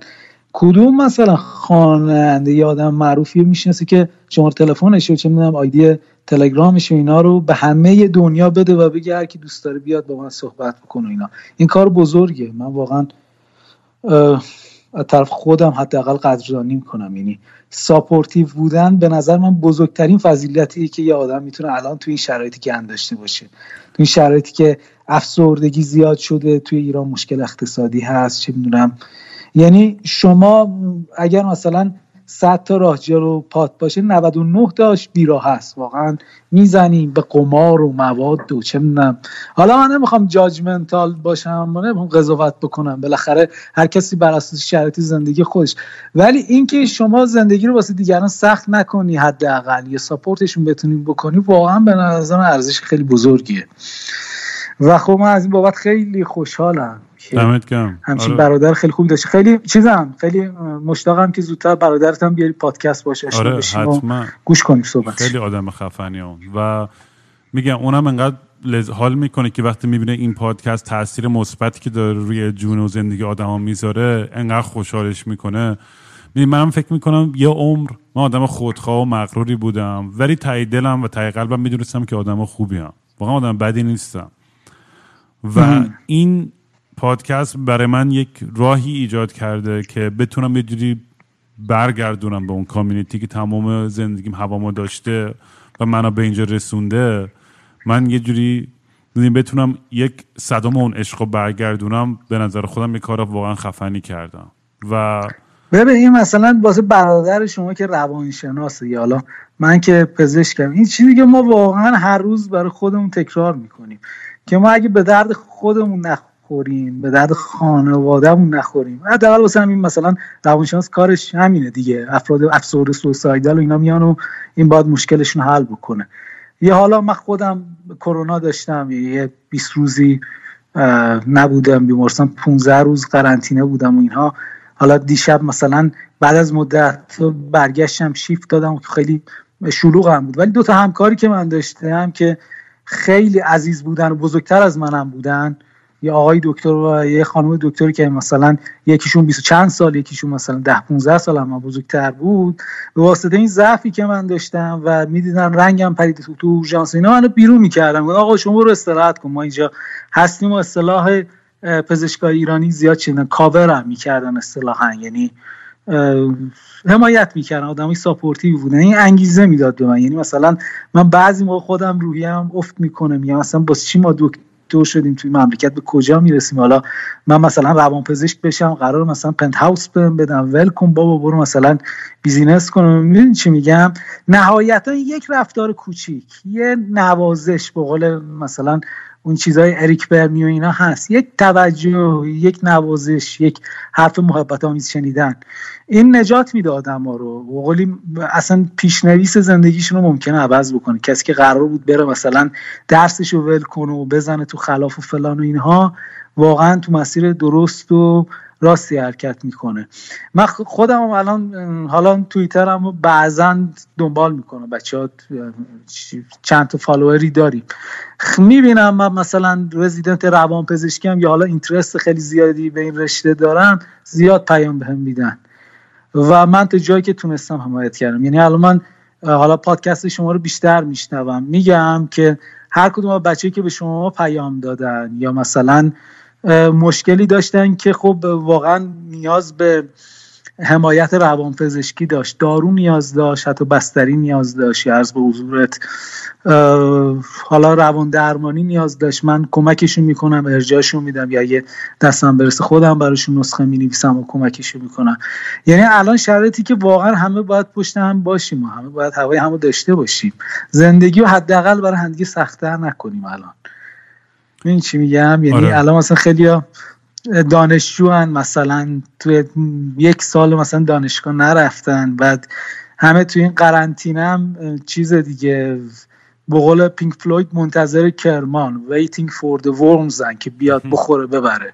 می‌دونی همه افسرده و داغونن الان و فکر کنم اصلا این وسط یه استادی یه دفعه شروع بکنه دانشجوها رو اذیت کردن سر چیز بیخود. یعنی مثلا شما این همه درس پاس کردی این همه سر کلاس بودی و اینا اصلا نه استادش یادته نه می‌دونی اصلا موضوع درس چی بود. می‌دونی چی میگم؟ ما زیاد داشتیم. یعنی ما به لطف خدا که مثلا هزار سال درس خوندیم دیگه از 18 سالگی یک بیمارستان برو بیا 7 سال عمومی شو بعد بخون واسه تخصص و بعد برو تخصص و یه دوره دیگه هم که مثلا رفتم یه فوقی گرفتم این وسط و می‌دونی خیلی چیزه. خیلی الان واقعا نامردیه که بخوای اذیت کنی دیگران. شرایط نرمال نیست. بخوای مثلا بچه رو سر چه می‌دونم یه نمره اذیت بکنی یه دونه مثلا چه می‌دونم کوتاهی کرده. حالا هر چی مثلا هر کاری کرده. الان supportive بودن و اینکه شما خودت نمی‌تونی با همه مشکلات خودت حتی یا مشکلات خانوادت deal بکنی. حتما کمک می‌خواد. کمک آدم حرفه ای این آدم حرفه ای می‌تونه روانپزشک باشه روانشناس باشه مددکار اجتماعی باشه. به هر تقدیر یه کسی که از شما بیشتر بلده. درسشو خونده و به صورت حرفه‌ای این کار داره می‌کنه. حتما باید کمک بخوای. این خیلی جمله مهمیه خب... که آدما میترسن که کمک بخوان خیلی وقتا. اینم واقعا من تاکید نمی‌تونم بکنم به اندازه‌ی کافی. واقعا هیچ شرم و هیچ ترسی نداره کمک خواستن. عجیب غریب تو فرهنگ می‌دونی می‌فهمی که چرا میترسن که آره به خاطر فرهنگ ما. stigmatize میشن. یعنی بله. انگ دیوونه بهشون می‌خوره تا میان بیمارستان روان پزشکی بستری می‌کنن. عرض به حضورتون انگ مثلا این رفته چه روانی بوده چه می‌دونم بستریش در حالی که برعکسش درسته. ببین وقتی که من حالت آسیب پذیری داشتم اومدم در دل کردم با دنیا پشت این میکروفون همه حرفامو زدم می‌بینید چقدر آدم دیگه خودشون اومدن اوپن اپ کردن به من یا تو پادکست شیر کردیم آره چقدر این کارا شدن چقدر تشویق شدن. و این حتی یه دونه من بهتم گفتم چند وقت پیش ببین مثلا حتی مثلا دیدن که من بعضا ریتویت می‌کنم چیزای اون چی میگن اپیزودهای پاد، پادکست شما رو میاد مثلا طرف به من پیام میده. فکر نمی‌کنی که مثلا این کینگرامی که انقدر خواننده معروفی و چه می‌دونم انقدر آدم حسابی و اینا اصلا جواب بده به کسی. به من میگه که آقا شما من خودم حقیقتش فکر نمی‌کردم. منم اولین بار که می‌خواستم یه پیشنهادی بدم یادم هم نیست چه مهمونی بود یا در چه موضوعی بود به دوستمون یاسر خان گفتم که متخصص اطفال و چقدر انسان شریفیه که بچه کانادا است آره خیلی که اونم سری چیز کرد. آره آره. عرض به حضور حالا به من پیام میدم. میگن که مثلا ما اعتیاد خیلی شدید داریم به زولپیدم خیلی هم الان شایعه.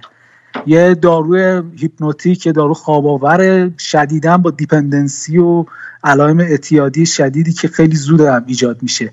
و طرف مثلا سه بار تصادف کرده بود پاش چه می‌دونم خورد شده بود تو زلپیده چه می‌دونم از دانشگاه اخراج شده. یعنی زندگی سر یه قرص ساده یعنی یه چیز مثلا که داروخونه ها خیلی هاشم متاسفانه بدون نسخه میدن مثلا تو ایران. آره تو ایران با خب خوراک اون بود که ترامادول همینجوری می‌گرفتی اون موقع مثل نقل و نبات. اصلا هیچی نمیپرسیدن. نه الان ترامادول کنترله. یعنی الان داروخونه باید چیز پر کنه مثل مورفین و اینا مثلا. ولی زولفیدم کنترل نیست داروش. کنترل یعنی که مثلا شما اطلاعات رو ثبت کنی تو داروخونه بدونن چقدر داری دارو می‌گیری و فلان و اینها. و ولی مثلا این مثل نقل و نبات هست دیگه. همینجوری می‌خورن. بعد یه سری سویساید می‌کنن روش. طرف هم دیسینهیبیت میشه. یعنی مثلا شما شب توییتر به چرخی یا مثلا مثل دقیقا حالتی که مثلا طرف بلک اوت کرده انقدر مثلا مشروب خوری که دیگه هیچی هم یادش نیست. یعنی حالت آمنزی هم میشه. کمی مثلا فردا صبحش اصلا هیچ یادش رفته رو توییتر فوش داده چه می‌دونم زنگ زده مثلا به خانمای همکلاسیش عشق و محبت بیش از حد ابراز کرد اصلا مثلا فازی نداشت. و بعد فرداش یه آبروریزی بزرگ چه می‌دونم آی تو چی زده بودی فلان. یعنی اصلا دراگ شده این. حالا من جالبه آدمی که اینجوری بود اول که دوستای روانپزشک من پیام داد. بعد اون به من یه حالت بروکراسی ایرانی وجود داره دیگه از این چرک بازی ها. اون گفتش که با این صحبت کن با امین صحبت کن حالا کینگرامو می‌شناسه می‌تونه هماهنگ کنه بهش بگه. گفتم چجوریه؟ و گفتیم من حاضرم واسه اینکه واقعا چیز کنم بیام خودم رو اکسپوز بکنم لخت بکنم بیام جلوی یه میلیون نفر صحبت بکنم که بهشون میگم نرید مثلا حواستون باشه به این دارو یعنی وابسته بهش نشید زندگی رو ممکنه خیلی خراب بکنه و اینها و این همش به خاطر من اپیزودهای اول خیلی گوش ندادم ولی اپیزود اول و دومی که از مسیر راستی حالا شنیدم خیلی حالت خراب بود.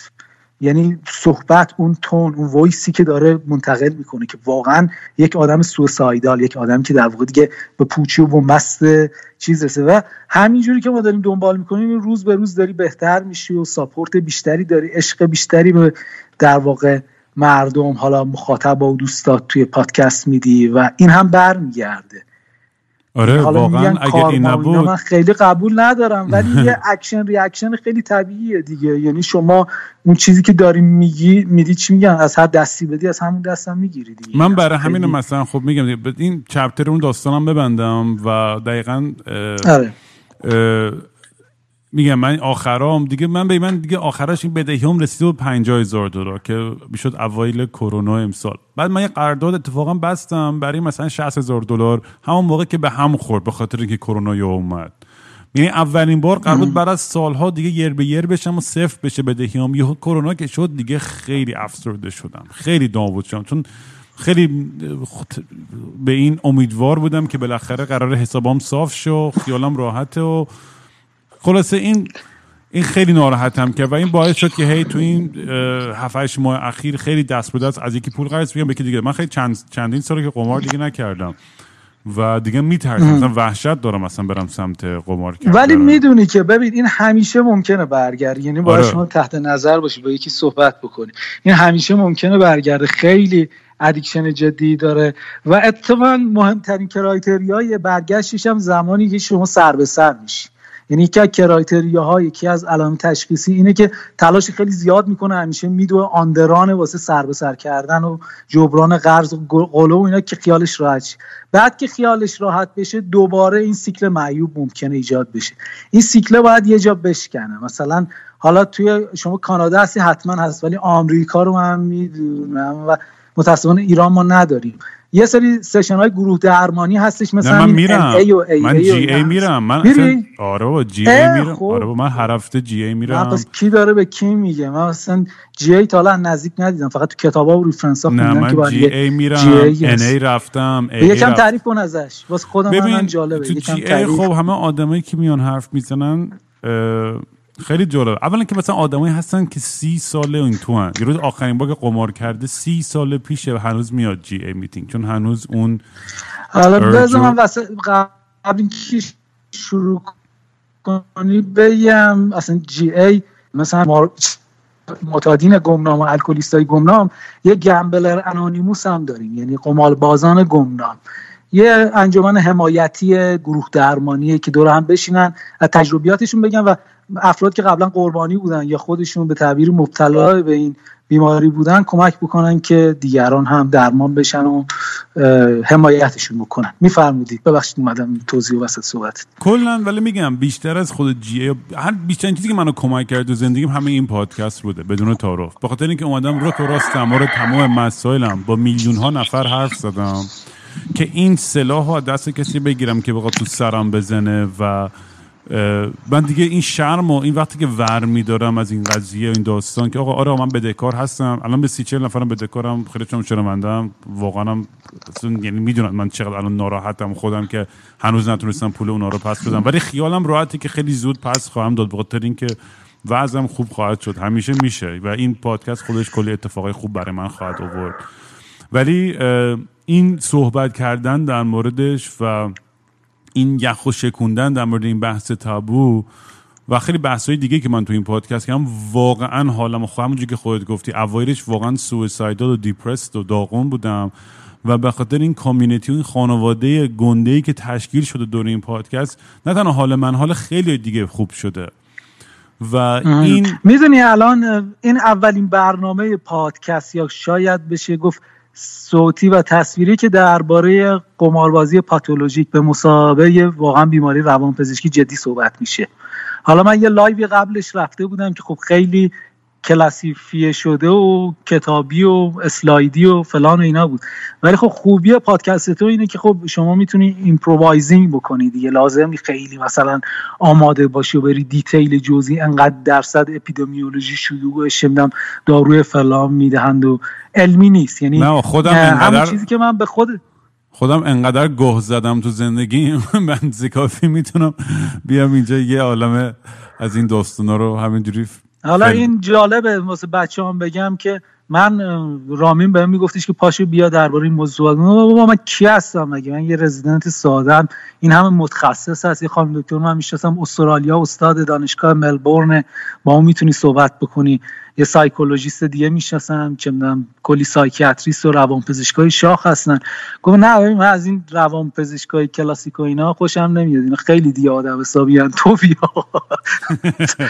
یعنی نه منظورم که خوشم نمیاد به خاطر که من از طرز بیان و صحبت تو می‌دونستم یه چیز روانی هستش. همین که الان این دو ساعت خورده داریم با هم فک می‌زنیم و می‌تونیم پنج ساعت دیگه من و تو فک بزنیم.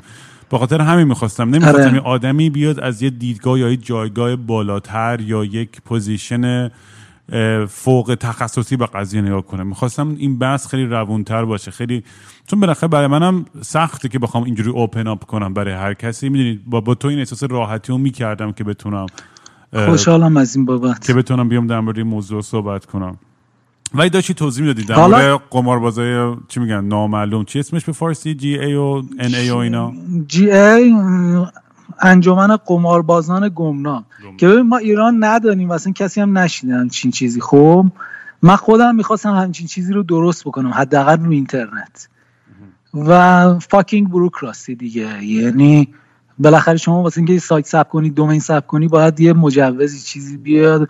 و این یارویی که مثلا نشسته بود اون پشت می‌خواست این domain مثلا GA رو ثبت بکنه که حالا یک gambling ی هم توی آدرس دامنه بود. فکر کردم این سایت واسه قماره. اصلا گفت این دامنه ثبت نشده است. این چی میگم؟ آره. ولی خب میشه این کارو کرد. یعنی شروعش هم می‌تونه با دیسکورد شما باشه. حالا همین پادکست واقعا ملت بیان صحبت بکنن.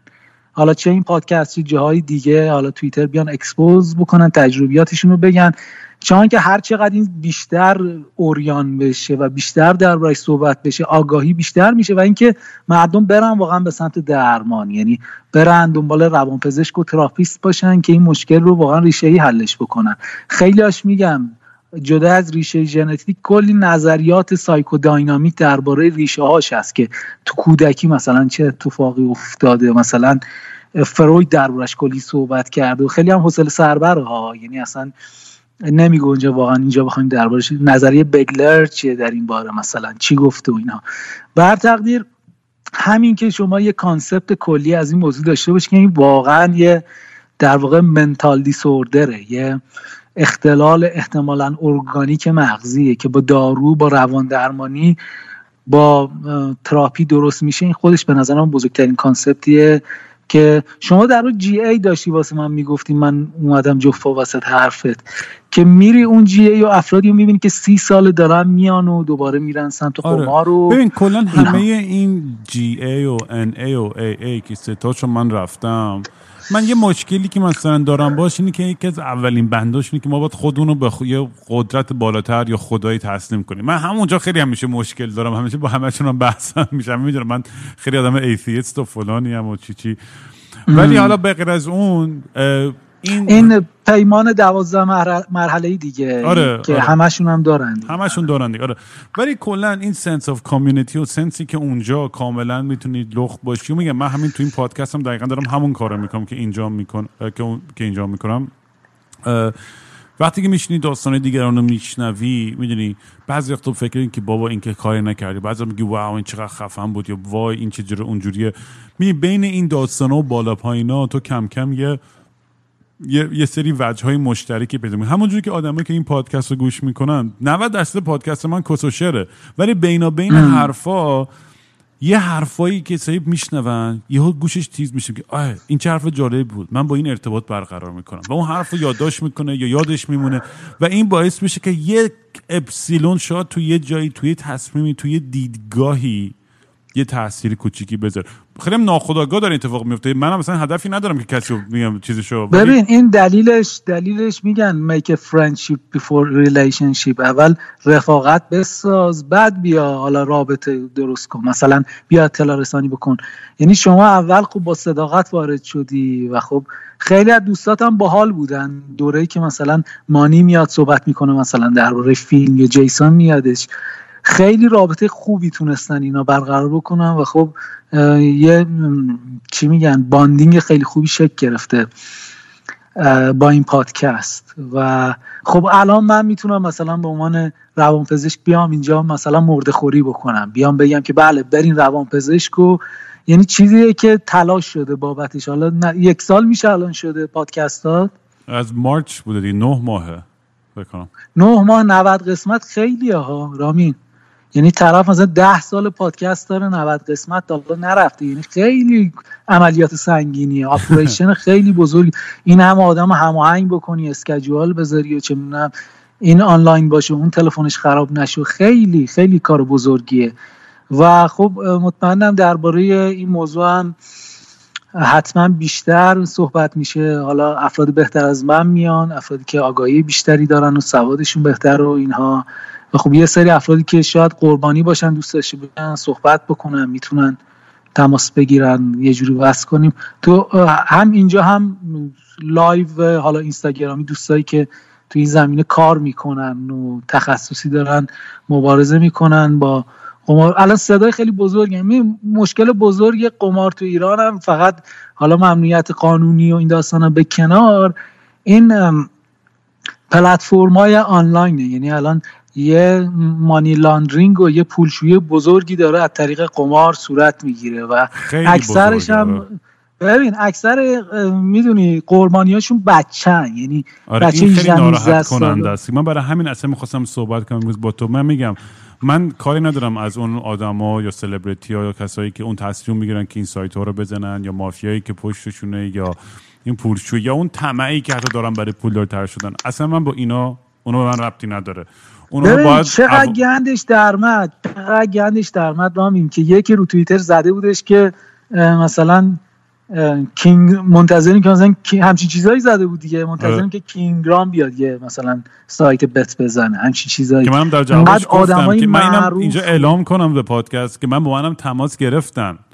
و من رد کردم. همین خواستم بپرسم از من واسه همین اسپانسرشیپ چیزه؟ احتمالاً سراغت میان. من نگفتم الانم میگم به همشون گو خوردین و نه این طرف من. من غیر ممکنه چاق سایت بت بزنم یا همچین چیزی رو پروموت کنم. چون خودم جوری ازش من زج کشیدم تو زندگیم. یعنی واقعا من بتونم مخ یه نفر رو بزنم تو این پادکست. برای که این دو ساعت و نیم حرفای من رو گوش کنه که اون آدم قمار نکنه واقعا یه کار خیر کردیم. چون واقعا اینو باید از ریشه حل کنیم مسئله رو. این مسئله منم من... واقعا هدفم همین بود. یعنی یه نفر هم چون یه نفر هم خیلیه. می‌دونی یه زندگیه. چند ده نفر آدم دور دوست و رفیق خانواده است که شما داری نجات میدی. اصلا کار کوچیکی نبینین و یک نفر هم خیلی زیاده.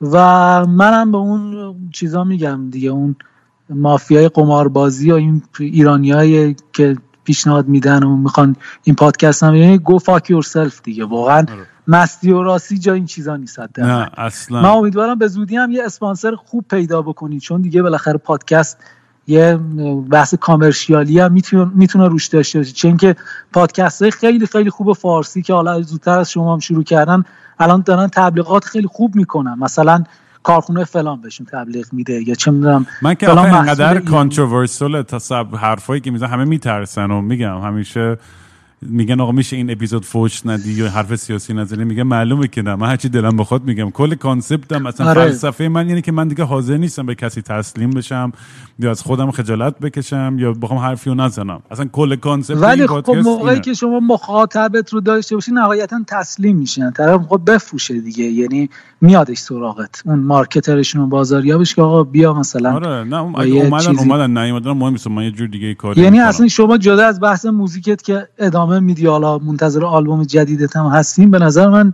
این podcasting هم podcaster بودن هم خیلی توش خوبی و می‌تونی به عنوان یه کار حرفه‌ای نگاه کنی چون که ما الان چندین پادکستر فارسی حرفه‌ای داریم. مثل علی بندری که فکر کنم اصلا کارش همین شده. از اون کشور نمی‌دونم نروژ فکر کنم. اونجا میادش داستانهای جنایی تعریف می‌کنه تو آخرین داستانش هم اتفاقا حالا اونم می‌تونن اپیزودم گوش بکنن. درباره اتفاقا یه گانگستری بود که این مشکل قماربازی مرضی هم داشت. به نام آتیلا آمبروش Whiskey Robber. حالا سرچ بکنی یا داستان گوش کنی من spoiler alert رو بدم. برین گوش کنید خودتون. ولی جالب این معروفترین سارق مسلح تاریخ لهستان. که اصالتا اهل ترانسیلوانیای رومانی بوده و می‌رفته. ویسکی میخورده تا خرخره و می‌رفته با سرعت سرعت خیلی زیادی می‌زده این بانک رو. و خب double life داشته. یعنی همون زمان که دزد بوده و هر روز مثلا برنامه criminalist تلویزیون نشون می‌داده هر هفته مثلا تحلیل می‌کرده دزدی اینا رو بازیکن هاکی بوده. دروازه‌بان تیم مثلا پرسپولیس لهستان اینم بگم این نکته خوبی اشاره کردی. ببین در مورد آدمای همه پولایی هم که دزدیده بود میون کلام همش.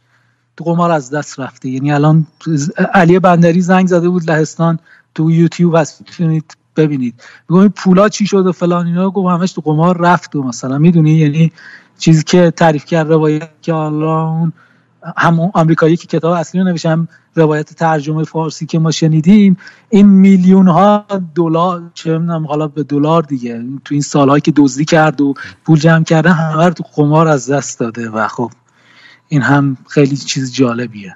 حتما میرم چجوری میشه واقعا ولی یه نکته می‌خواستم بهش اشاره کنم این بود که آدمای معتاد برای این دارم برای بچه‌ای میگم که حواستون به دوستاتون باشه. ببین آدمای معتاد خیلی خوب یاد می‌گیرن که کل زندگیشون رو قایم کنن. چه مواد چه به همین خیلی دیدیم هالیوود ستار دیدی که یهو همه کف می‌کنن رو هرونی بود اووردوز کرد. چه قمار آره. چه مواد چه الکل. الکل خب بذاره سختره چون بوی گندش خب خیلی مثلا میفته رو آدم اگه زیادی مثلا خیلی alcoholic سنگین باشه و اینا. ولی اصولا حواستون به دوستاتون باشه به خاطر اینکه خیلی وقتا آدمایی که مشکلای خیلی سنگین دارن و اتفاقا آدمایی که خیلی جدیتر suicidal ن خیلی ساکتترن. من یعنی از توی در مورد نه که آدمایی که سو تهدید suicide می‌کنن نمی‌کنن چون آدما دارن بیشتر و بیشتر بهش فکر می‌کنن. ولی خیلی وقتا آدما آدمایی که افسردن و تنهان و, و این فکرهای خیلی وحشتناک می‌کنن یه جوری انقدر خوب قایم می‌کنن این درداشونو که اصلا هیچکی متوجه نمیشه. ولی علائمی هستش که کم کم آدم بتونه آگاه بشه و متوجه کسی زل دیستنته یا جواب زیاد نمیده یا خبری نیست یعنی دقیقا. پیگیری بکنید. اگه دوستی دارین الان اینجوری که چند وقت ازش خبری ندارید یه تماسی بگیرید بگید حالت خوبه چه خبره؟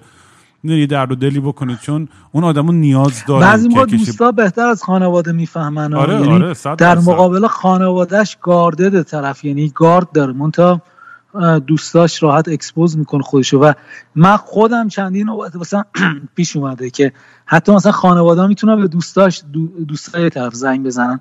ما تو این چند دوره اخیر خب پزشکا و این همکارای دوستای ما خیلی بهشون فشار اومد سر کرونا. یعنی دهنشون سرویس شد و داشتیم سویساید حالا من درباره جزئیاتش نمی‌خوام صحبت بکنم. حالا از دوستای دوستام شنیدم که مثلا فلان رزیدنت توی بیمارستان همین بوده. یعنی بقول تو خیلی دیستنت بوده گوشه گیری می‌کرد. یه بار مثلا به یه رزیدنت روانپزشکی گفتی که یه می‌تونی یه وقتی واسه من جور کنی با هم صحبت بکنیم و اینا. و حتی مثلا موقعی که ازش پرسن که آقا مثلا چته و چی و اینا گفته بود سخته و رفته بعد. بعد شنیدن یه جوونی که بهترین رشته تخصصی میخونده و فلان و اینا حالا مثلا suicide کرده و زندگیش رو در واقع از خودش سلب کرده. و واقعا چیزی که قابل پیشگیری آدم از این می‌سوزه آره من همینه. دقیقا نکته ای که همیشه بهش چیزم می‌کنه که خیلی خیلی وقتا اینو قابل پیشگیری هم برای طرف cancer stage four داره چه می‌دونم متاستاز داده end stage. خب دیگه مثلا prognosis ش مشخصه میگی شما پنج ماه دیگه زنده ای و یه جور باش deal می‌کنه. هم خودش هم خانوادهش هم دوستش. میگه خب سرطان گرفت سرطان متاستاتیک و مرد. ولی اینکه مثلا توی سال 2020 طرف افسرده باشه با وجود این همه امکانات psychopharmacology خیلی قوی که هستش داروها شوک درمان بیمارستان روانپزشک خیلی واسه من حداقل خیلی زور داره که کارم اینو دارم توی فیلد کار می‌کنم. دمت گرم امین. من راستش رو بخوای فکر می‌کنم باید یه پارت تو بریم. من چون هنوز خیلی طرفمون نزدم و متوجهم که دو ساعت و خورده داریم حرف می‌زنیم و هنوز راستش خیلی هم حرف مونده. و من فکرم یادت اولین بار چه موضوعی رو می‌خواستی با من مطرح کنی؟ گفتی بیا که من گفتم نه نمیام و برو یادم بهتر پیدا کن و من نه یادم متخصص نشد؟ بایپولار بود.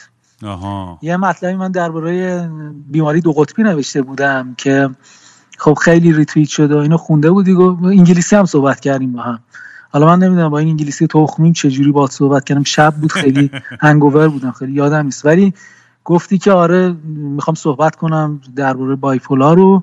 گفتم شما من اصلا از کجا چیزی؟ گفتی من روی توییتر دیدم مثلا یه مطلبی و فکر می‌کنم interesting باشه. می‌تونیم صحبت کنیم؟ افراد جالب بهتری هم باز میگم.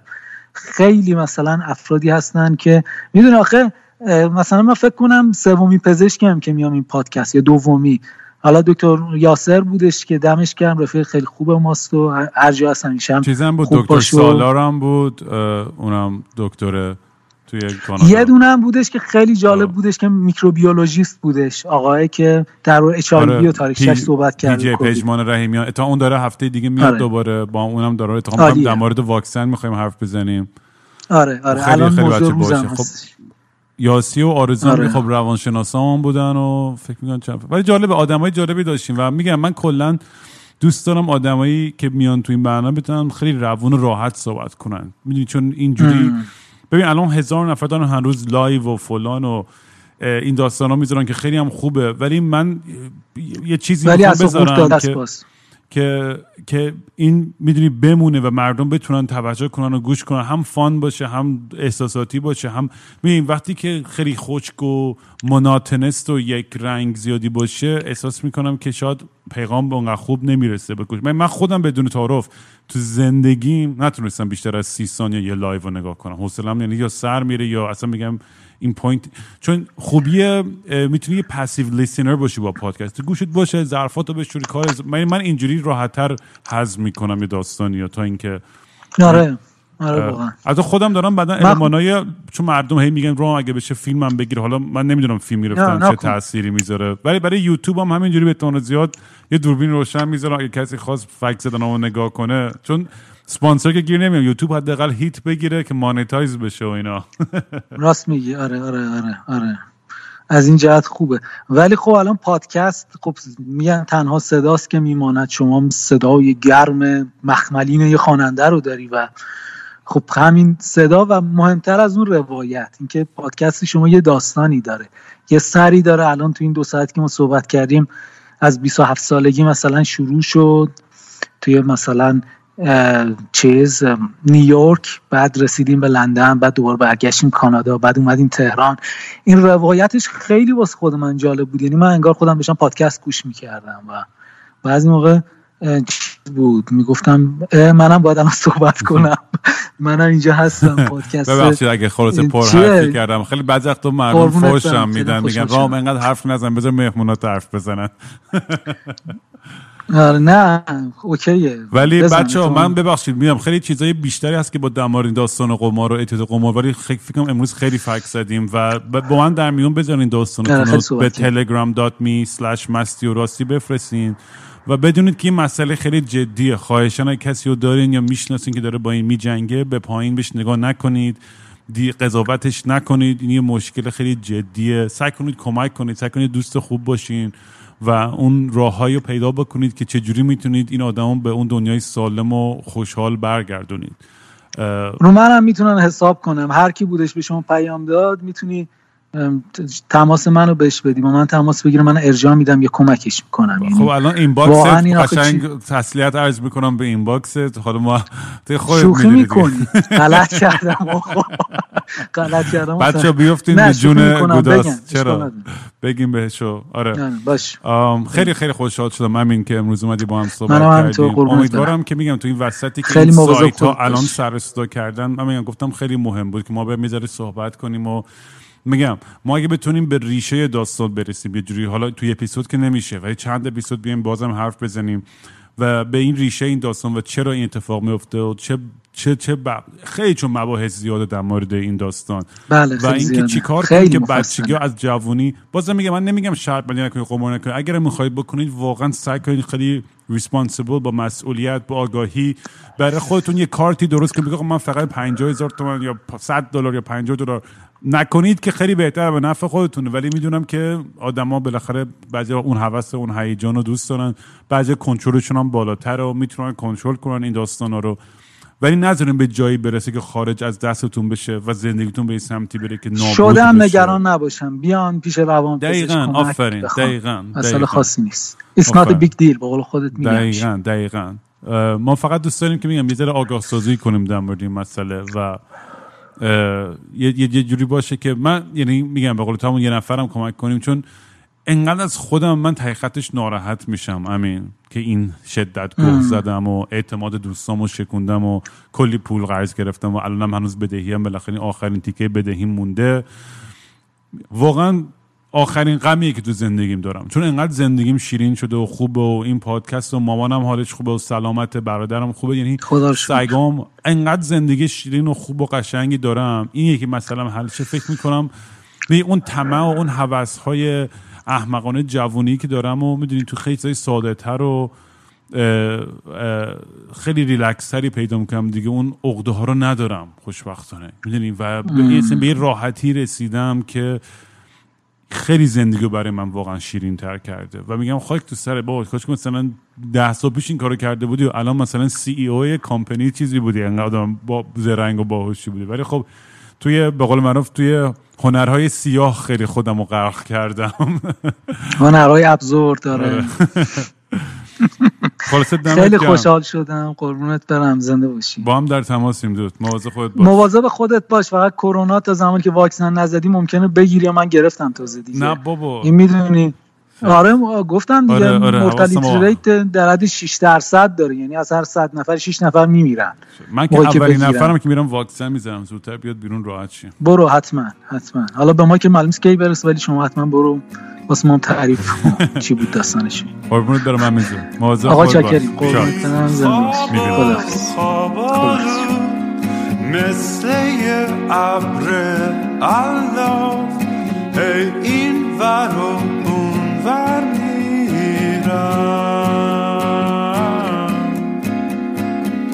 بی حوصله می نخشه با صورت نشسته. هی خودم و دل داری میدم.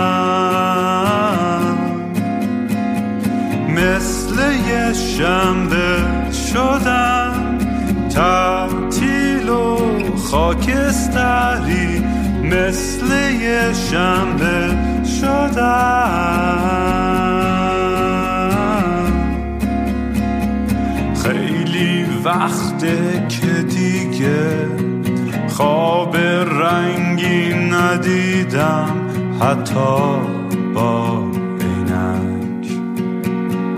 خیلی وقته که دیگه خبر خوب نشنیدم حتی به زور سمعت.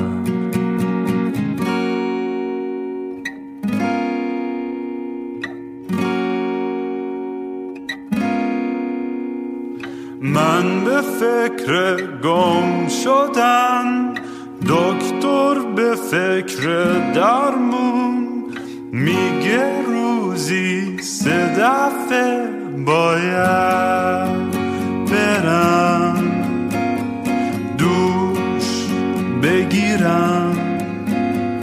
بی خواب و خوابالو دل می‌زنم به دریا. بی خواب و خوابالو